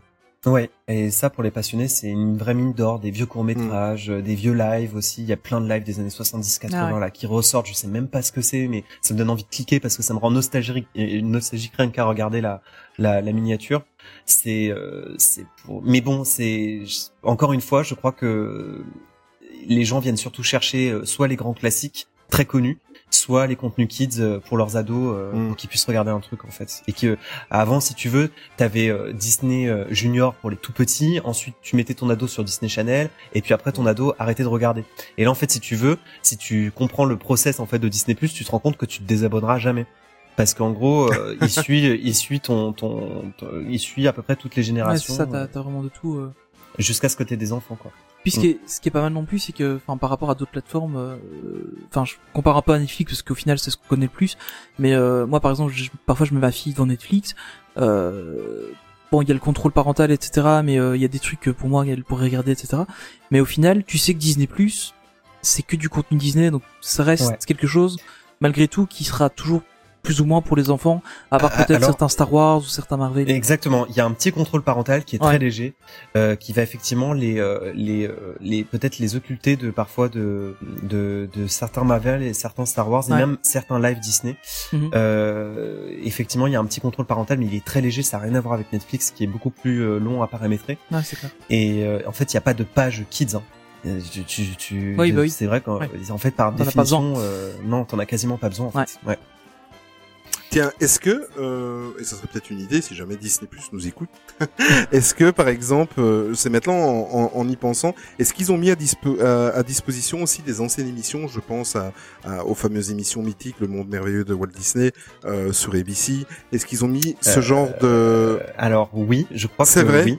Oh. Euh, j'ai commencé. Alors j'ai très peur qu'elle soit pas disponible en France. D'accord. Je suis en train de regarder au même temps, en même temps que je te parle. Euh, en fait, euh, là le titre que tu viens de donner, je pense que c'est le titre français, mais moi je Oui, regarde. le- En gros, c'est on est d'accord que c'est Walt Disney en fait qui raconte euh, euh, le- les nouveautés qu'il va y avoir à Disneyland. Exact. Ouais. quand il, quand c'est- il est bah, debout dans son bureau avec les ouais. cartes, tout ça, ouais. avec euh, ouais dans Imagineering Mm, qui passe d'atelier en atelier. Ouais, et ben celui-là, il est disponible sur la version US, mais là du coup on est confronté à une problématique qui est que en France on n'a pas cette culture euh, euh, des parcs Disney comme ils ont aux États-Unis. Même le public lambda est très au fait en fait de l'histoire de Disneyland. D'accord. Et donc du coup j'ai peur. euh, par exemple, tu vois, enfin c'est tout bête. Hein, je veux pas lancer de fausses rumeurs ou je sais pas quoi, mais pour l'instant The Imagineering Story n'a pas été annoncé en France. Arrête, arrête. vrai, ouais. Euh, je- J'espère qu'il y sera. J'espère juste, en fait, je pense qu'ils vont peut-être pas faire de publicité, donc c'est pour ça qu'ils le mettent pas en avant dans leur newsletter ou quoi, parce que ça Mm. parle pas aux gens. Mais pour l'instant, bon, il y a aucune raison qu'il y soit pas. Après tout, c'est un contenu exclusif, donc ça coûte rien en fait de, Mais de rajouter des sous-titres et de. Et d'ailleurs, il y avait déjà les sous-titres de toute les façon. sous français sont déjà dessus. Mais mais en fait, le truc c'est que effectivement, on va être confronté plusieurs fois à cette problématique, des- qui est que est-ce que par exemple, il y aura aussi des Disney Fairy, euh, Fairy Tale Oui. Wedding? Que les fans Disney français adorent Est-ce qu'il y aura par exemple encore aussi par exemple Alors j'ai vu qu'encore il y était ouais.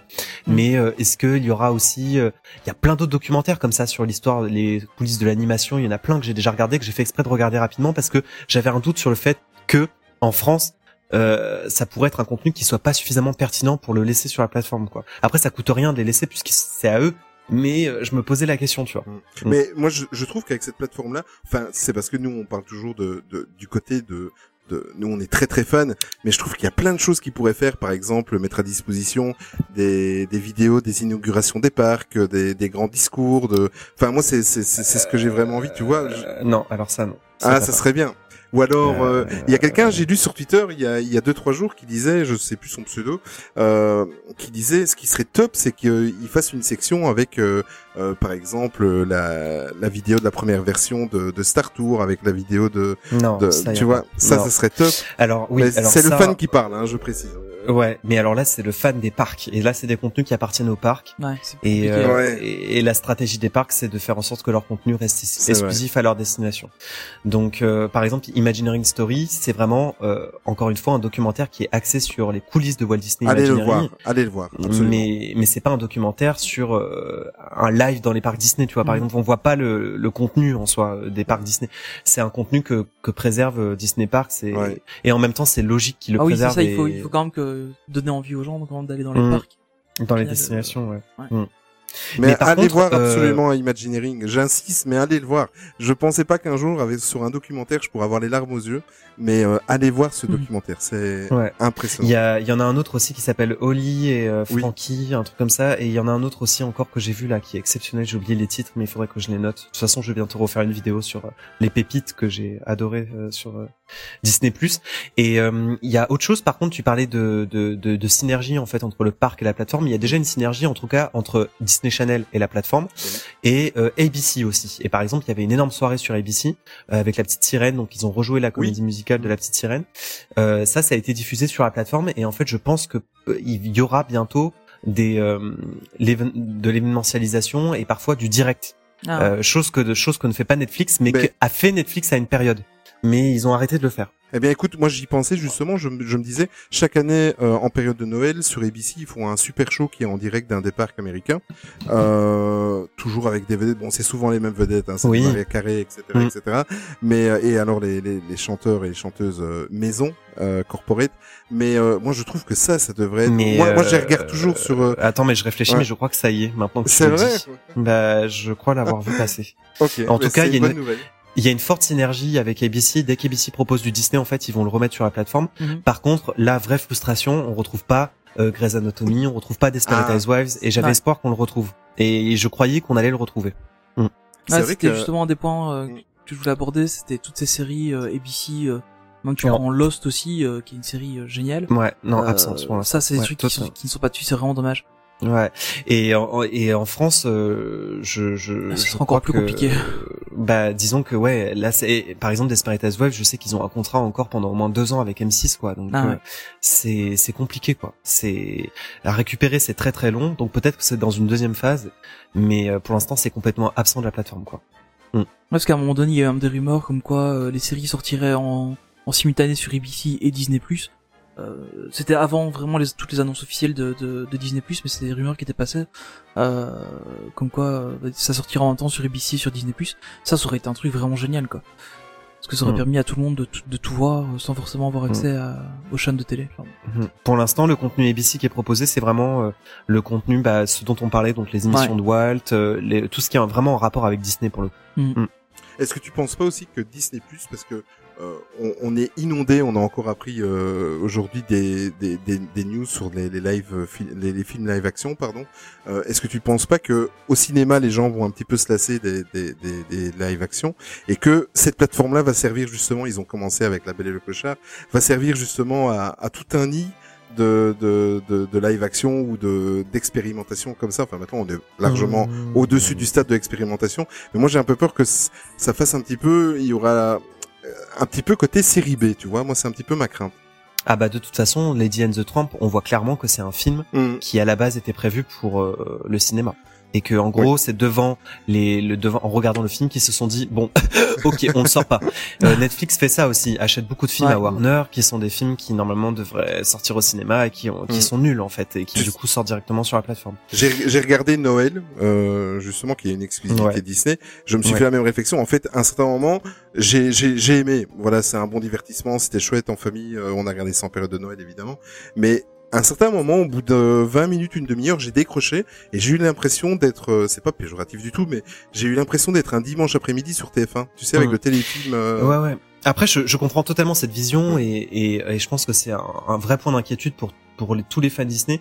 Mais en fait, là-dessus, moi, je suis très très rassuré et même plutôt confiant parce que en fait, euh, Disney Plus, la société aujourd'hui Disney Plus, la filiale de Disney Mhm. qui s'appelle Disney Plus, c'est l'ancienne société qui produisait et diffusait les VHS qui sortaient directement en VHS Ah et qui ont et qui ont donné euh, toutes ces bouses euh, qu'on connaît euh, comme euh, Rox et Rookie 2 ou Mulan 2 Ouais. Ah, ou Cendrillon mon Dieu. 3 ouais. Toutes ces choses que du coup je me surprends à re-regarder et qui sont disponibles sur Disney Plus d'ailleurs.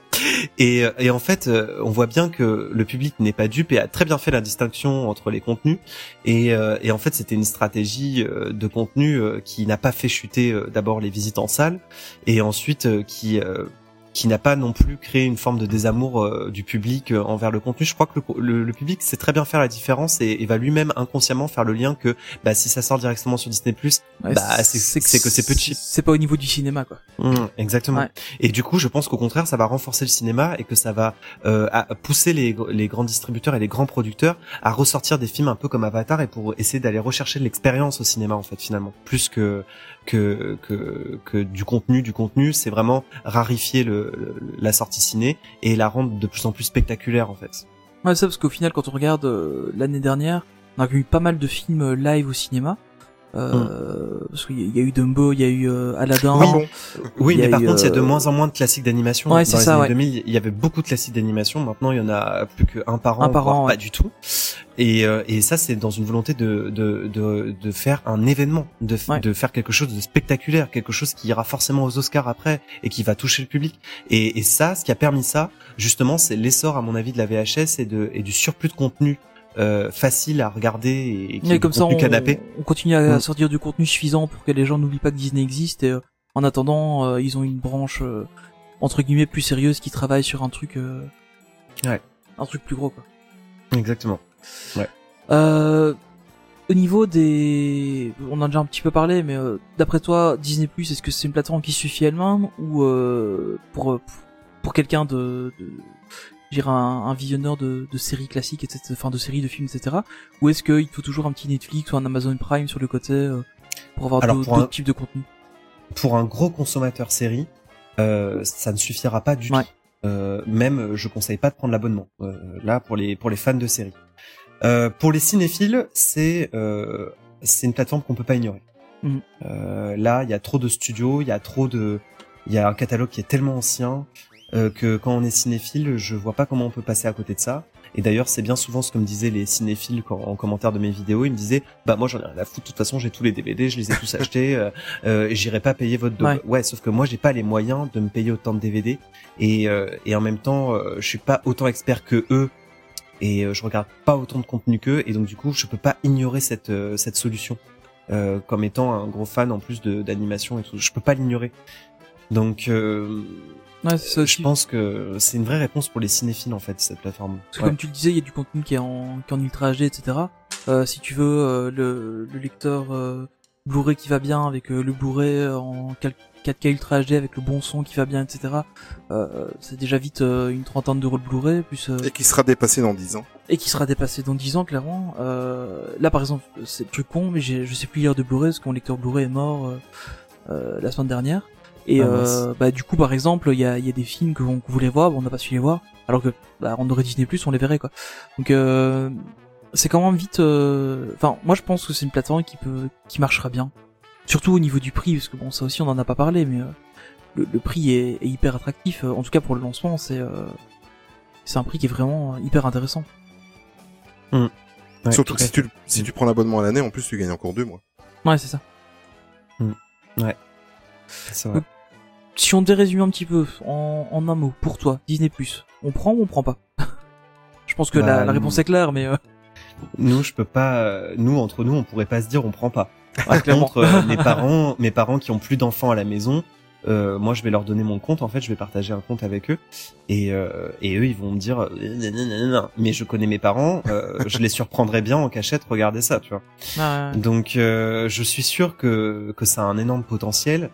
Euh, le contenu qui est dessus, euh, il est plus que, que qualitatif. Mhm.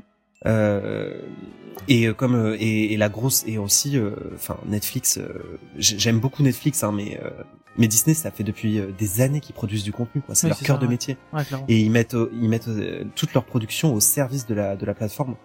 Euh, et c'est un mélange de plein de savoir-faire. Alors par moments, ça paraît un peu consanguin, effectivement, alors que c'est peut-être moins consanguin sur Netflix, mais euh, il y a une forme de de maîtrise du contenu qui est euh, qui est là, quoi, et Mhm. qu'on voit. Ouais, c'est ça, ça fait presque 100 ans qu'ils sont dans le métier aussi, donc euh, c'est un peu Mm. c'est un peu aussi leur corps de métier. Euh, en général, on fait toujours un petit un petit top avec les invités. Euh, pour toi, si t'avais un top 5 des trucs qui sont inratables sur euh, Disney Plus dès que dès que la plateforme euh, se lance, qu'est-ce que ce serait? Alors, euh, premièrement, euh, le, le truc inratable vraiment qui m'a bouleversé, c'est euh, Short Circuit et Spark Short. Donc, c'est des programmes de court métrage qui ont été lancés par Pixar et Walt Disney Animation. Ils ont sollicité leurs juniors en fait, leurs Mhm. animateurs juniors pour euh, sortir des courts métrages. Euh, D'ailleurs, Pixar euh, parfois sort des courts métrages qui sont absolument pas en 3D, donc qui n'utilisent pas la technologie de l'entreprise, mais euh, parfois qui sont en 2D. Ouais. Et je pense notamment au court métrage Kid Bull, euh, qui raconte l'histoire d'amitié d'un petit chat et d'un bulldog. Euh, et, et, et, et ça, c'est extraordinaire. Et ça, c'est le contenu un peu méconnu de la plateforme, qui est pas encore bien mis en valeur par euh, par la plateforme. Et c'est et c'est le contenu que je trouve absolument extraordinaire, exclusif et qui fait le charme de cette plateforme et que et qui fait que c'est vraiment différenciant par rapport à Netflix. C'est un contenu un peu laboratoire, tu vois. Ouais. Euh, ensuite, je trouve que les documentaires, de manière générale, que ce soit National Geographic, que ce soit euh, The Imagineering Story, que ce soit même les documentaires Star Wars, les documentaires Marvel, de manière générale, c'est absolument extraordinaire. C'est aussi bien que ce que propose BBC euh, euh, sur Netflix. Euh, ensuite, euh, le catalogue de films anciens, euh, ça pour moi, c'est un énorme atout. Et après, euh, je dirais euh, The Mandalorian euh, comme étant la vraie Mhm. surprise pour moi de cette plateforme. Ouais, j'avoue que moi aussi ça m'a vachement euh, surpris cette série-là. Je m'attendais pas à ce qu'elle soit aussi bien pour une première série live Star Wars. Et on se calme les fanboys. c'est affolant. Non, mais là aussi il y a, il y a vendredi, ça démarre. euh, Il y a la dernière saison de Clone Wars, de Clone Wars qui va démarrer aussi. Ouais, ouais, ouais. Alors Clone Noir. Mais bon, encore une fois, tu Après vois, c'est ça ça, qui est c'est paradoxal. ça reste un dessin animé donc c'est encore un peu différent. Mais, euh, C'est c'est un point que j'ai pas du tout abordé avec vous. C'est qu'on voit très bien aussi la culture des, des sociétés de production. On dit toujours c'est Disney, c'est Disney, tout se ressemble, Star Wars, Marvel, c'est tout pareil. Non, en fait, on distingue bien la culture des productions entre elles. Et c'est vrai que bah, ça n'a rien à voir quand tu vois Clone Wars euh, Mandalorian d'un côté et Ouais, que de l'autre tu vois le Spark Shot de Pixar, tu te dis mais attends mais ça n'a rien à voir quoi. Ah ouais. Et, et c'est vrai que euh, c'est pas si consanguin que ça finalement par moment. Enfin c'est bizarre. C'est par moments c'est très consanguin. Par, par d'autres moments tu te dis oulala mais il y a des productions qui sont quand même très différentes et des cultures euh, qui sont pas les mêmes quoi. Parce que Pixar va te sortir un truc de 3 minutes et puis de l'autre côté t'as euh, euh, Clone Wars euh, qui te fait euh, 20 minutes dans un style d'animation qui est complètement différent et qui est très propre à Lucasfilm. Enfin tu vois enfin c'est c'est marrant par moment. Ah, c'est ça. Bon, chez nous, on aime bien les, sondages. Donc, euh, j'avais fait un sondage euh, la semaine dernière sur Twitter. Donc, vous avez été 60 votants. La question était tout simplement, euh, en France, la Disney Plus est disponible à partir du 24 mars prochain. Et pour vous, Disney Plus sera... Et il y avait quatre propositions, soit en Day One, soit Wait and See, soit jamais, soit pas d'avis. Et évidemment, en Day One remporte à 62%. Wait and see, donc attendre et voir 32%, jamais 2%, heureusement, et pas d'avis 4%. Donc euh, je pense que là il y a une armée de fans qui qui sont prêts à, à Ah. dégainer euh, Ah, le jour il faut- J quoi. Il faut aussi se rendre compte, notre audience est déjà à la base fan de Disney, donc euh, c'est Mais pas. c'est ça, euh, exactement. ce ce qui aurait été Mm. intéressant, c'est d'avoir les, pouvoir faire un, un sondage euh, un peu Or, plus euh, grand public. euh. Je, serais, je serais étonné de voir le, le nombre de gens euh, qui sont pas fans Disney à la base, qui vont s'abonner euh, directement à la plateforme euh, juste parce que, euh, ouais, c'est un, c'est une nouvelle plateforme qui existe. Et, euh, Il faut déjà que ces personnes soient au courant que ça arrive. Moi Ouais. je pense que le public visé c'est des c'est des familles avec enfants. Ouais, c'est Mhm. ça. et euh, et qu'ils soient fans ou pas, c'est ce public-là avant tout qu'ils vont viser. Et après, euh, je pense qu'ils vont pas du tout aller chercher les gros consommateurs de séries. Euh, euh, Non, parce qu'ils Ils ont pas la, ils ont pas ce qu'il faut encore pour l'instant euh, niveau euh, niveau série. En tout cas, nouveau niveau nouveauté, il y a pas encore assez de séries qui sont là pour, pour concurrencer un Netflix euh, qui te sort euh, Mm. 10, 10 séries par mois euh, sur euh, sur ses propres séries. Donc euh, On a eu plusieurs réactions à ce sondage, donc euh, on a Valaray qui a dit évidemment jour J et je passe la nuit dessus en regardant Imagineering, donc euh, beau programme, il commence bien. Ouais, sauf que il y aura qu'un seul épisode. bon. C'est ça, Ouais. exactement. Alors il y a notre fidèle Eniram qui elle en fait elle envisage de plus en plus de faire garder son fils et de poser un jour de RTT juste pour faire le tour de la plateforme et regarder Imagineering. Bah, Ça revient souvent Imagineering. Ouais voilà. Elle peut le faire. Avec. Elle peut le faire avec, oui, exactement. Alors le, Euh, le suivant, je- le suivant, je le prends si tu veux bien. Vas-y, vas-y, je t'en C'est un c'est un commentaire d'éparcurien qui dit pas en Belgique. Alors je suis d'accord avec lui. Mais toi, tu ne vas pas non plus à la soirée du 13 mars parce que t'as réservé trop tard. Voilà, j'avais juste envie de la placer. Et Parcurien C'est facile de nous fait, attaquer, mais Voilà. euh, qui sont nos amis de, Ouais, de est rien que d'y penser. Voilà. Oui. On vous aime aussi. Euh... Ou pas. Euh, ou pas. Alors il y a Isnis qui, qui dit que ça va juste pour lui remplacer Netflix. En plus ça tombe bien, son abonnement arrive euh, à expiration. Euh, donc euh, et il dit carrément que en fait Netflix désormais ça sera uniquement une fois par an. Donc il fera un abonnement d'un mois ou deux pour euh, juste ses exclus Netflix et basta. Et le restant il va passer sur Disney+. Euh, Ferber Steve qui a répondu bah, évidemment Day One. Euh, et qui nous fait en même temps des petits compliments sur le podcast. Merci Ferber. Euh, Stifler qui dit Day One évidemment, euh, mais cette fois-ci officiellement, petit coquin. Et il y a nos compatriotes de Une famille à Disney, Day One évidemment, mais ce sera juste un peu plus en retard pour la Belgique. On devra patienter encore un petit peu, mais ça sera un incontournable pour nous. Bah évidemment, ils sont, ils sont euh, des grands fans également. Ben on arrive tout doucement à la fin de ce podcast. Euh, Alex, je voulais encore une fois te remercier. Merci d'avoir euh, pris un peu de ton temps pour nous accompagner pendant ces, ces trois petits quarts d'heure. Avec plaisir. Et franchement, c'est toujours, euh, c'est toujours chouette de venir. C'est exactement comme la dernière fois. J'ai l'impression que oui, on s'était appelé hier. ouais. Mais moi ici, bon, maintenant j'ai attendu la fin du podcast parce que sinon on allait on allait penser que que je faisais un petit peu de la lèche. Euh, je voulais juste en profiter, Alex, pour te dire que et d'ailleurs je te l'ai souvent dit. euh, franchement, allez le suivre. Donc euh, je rappelle Alextopia. Vous pouvez le suivre aussi sur euh, sur Instagram. Vous tapez Alextopia, il est partout. C'est un vrai passionné. J'adore tes vidéos. Je vais même te faire un compliment dans le sens où j'ai un gros problème depuis quelques temps, depuis deux trois mois euh, sur les, les youtubeurs, sur les, personnalités dans le monde euh, Disney qui parlent de leur passion. J'ai un gros problème parce que souvent maintenant les gens évidemment en ayant d'expérience, euh, leur personne passe avant la passion. Et toi tu es un vrai passionné et chez toi ce n'est pas le cas et on sent que, que tu fais tes vidéos avec passion. Et, euh, et voilà, j'adore ton taf, tu le sais très très bien. Et euh, voilà, je voulais juste le dire. Voilà. Ah, ça fait ça fait vraiment plaisir Olivier. Ça, en plus, ça fait depuis bien longtemps que tu nous suis, même avant que tu Mhm. lances le podcast en fait. Ouais. Et, euh, et ce que tu dis sur YouTube, euh, bon, c'est un, c'est un ressenti que, que je comprends totalement et qui, Ouais. qui est vrai en fait, mais qui répond aussi à, à l'algorithme de. YouTube.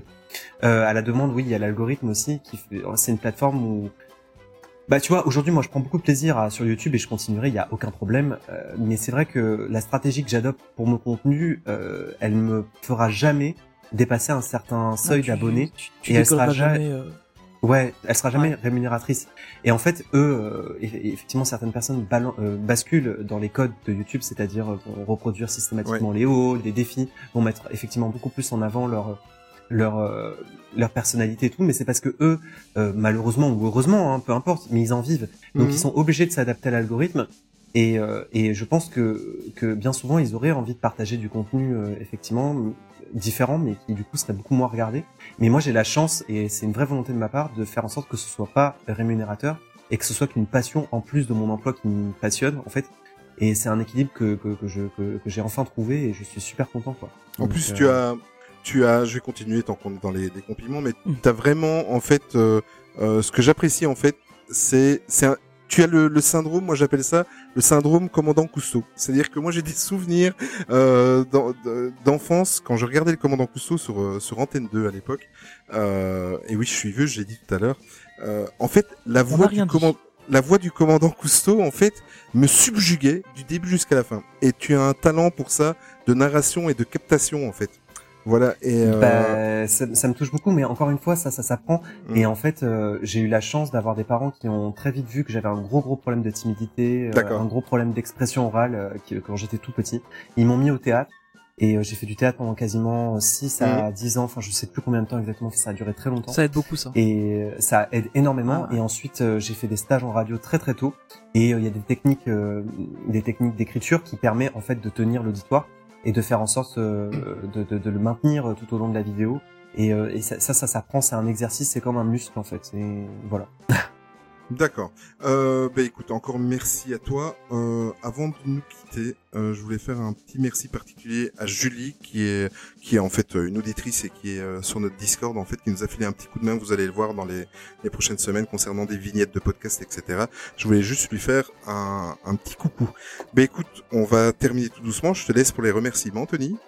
Ouais, donc euh, bah comme d'habitude, hein, merci à tous. Euh, on a vite refait vite fait les stats euh, de- des podcasts là en, en ce début d'année. Euh, c'est dingue. On est à passer 10 000 écoutes sur euh, l'ensemble des podcasts. Je crois qu'on est, on a même passé les 11 000 là euh, sur euh, 20, 22, 23 épisodes.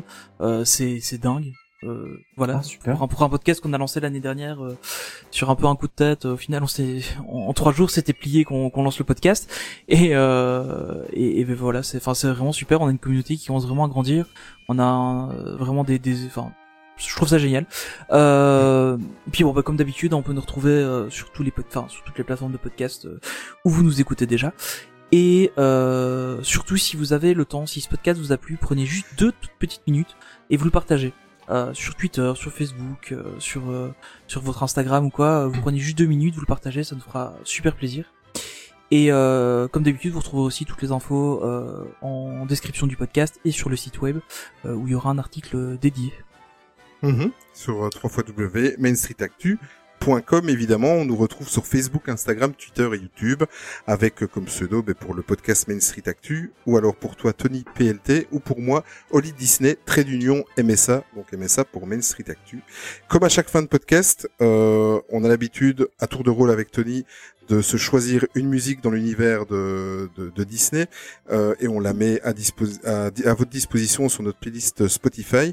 Et aujourd'hui, ben, on reçoit un invité. Donc aujourd'hui, c'est euh, Alex. On lui a laissé le choix de la chanson. Qu'as-tu choisi pour aujourd'hui, Alex?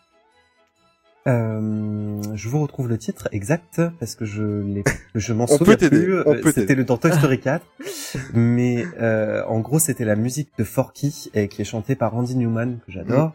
Et le titre de la chanson c'était euh, I Can't, Can't Let You let Throw you- Yourself Away. Donc en gros, euh, je ne peux pas te laisser te jeter dans la poubelle. Ou en français ils l'ont traduit, je peux pas te, tu, tu n'es pas un déchet ou quelque chose comme ça. Ah, la traduction française tout- est pas terrible. Ouais, ouais.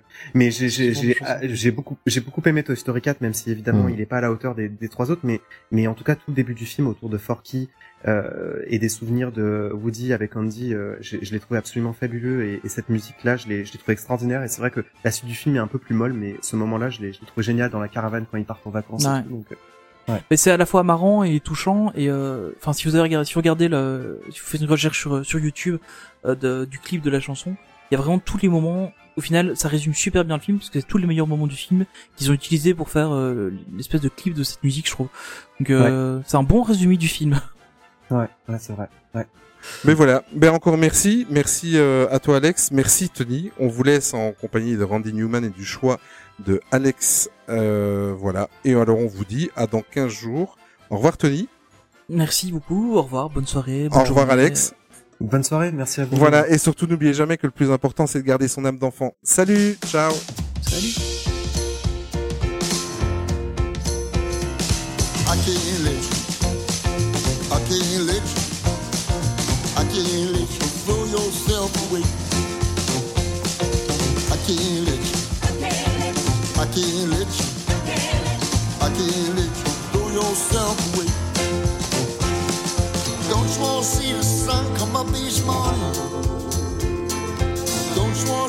Sun go down each day? Don't you wanna see that little girl who loves you so? Her heart would break. You should go. I can't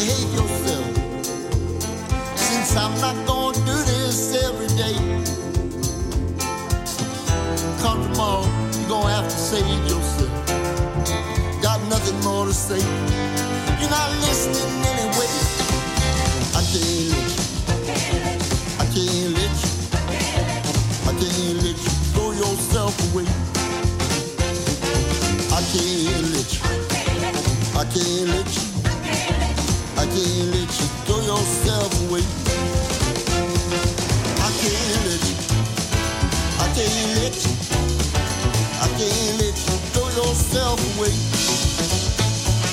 I can't let you. I can't let you. I can't let you throw yourself away.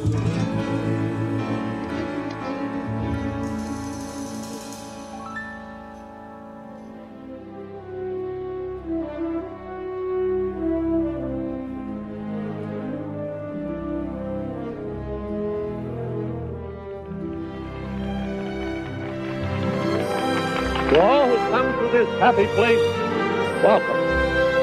Disneyland is your land. Here age relives fond memories of the past. And here youth may savor the challenge and promise of the future. Disneyland is dedicated to the ideals, the dreams, and the hard facts that have created America. With the hope that it will be a source of joy and inspiration to all the world. Thank you.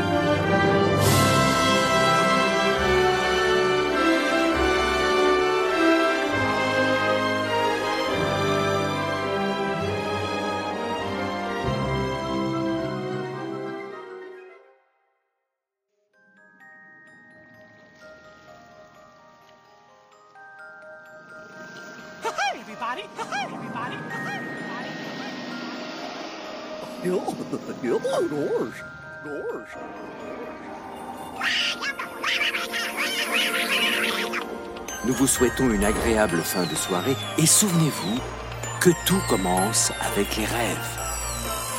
Now it's time to say goodbye. See you.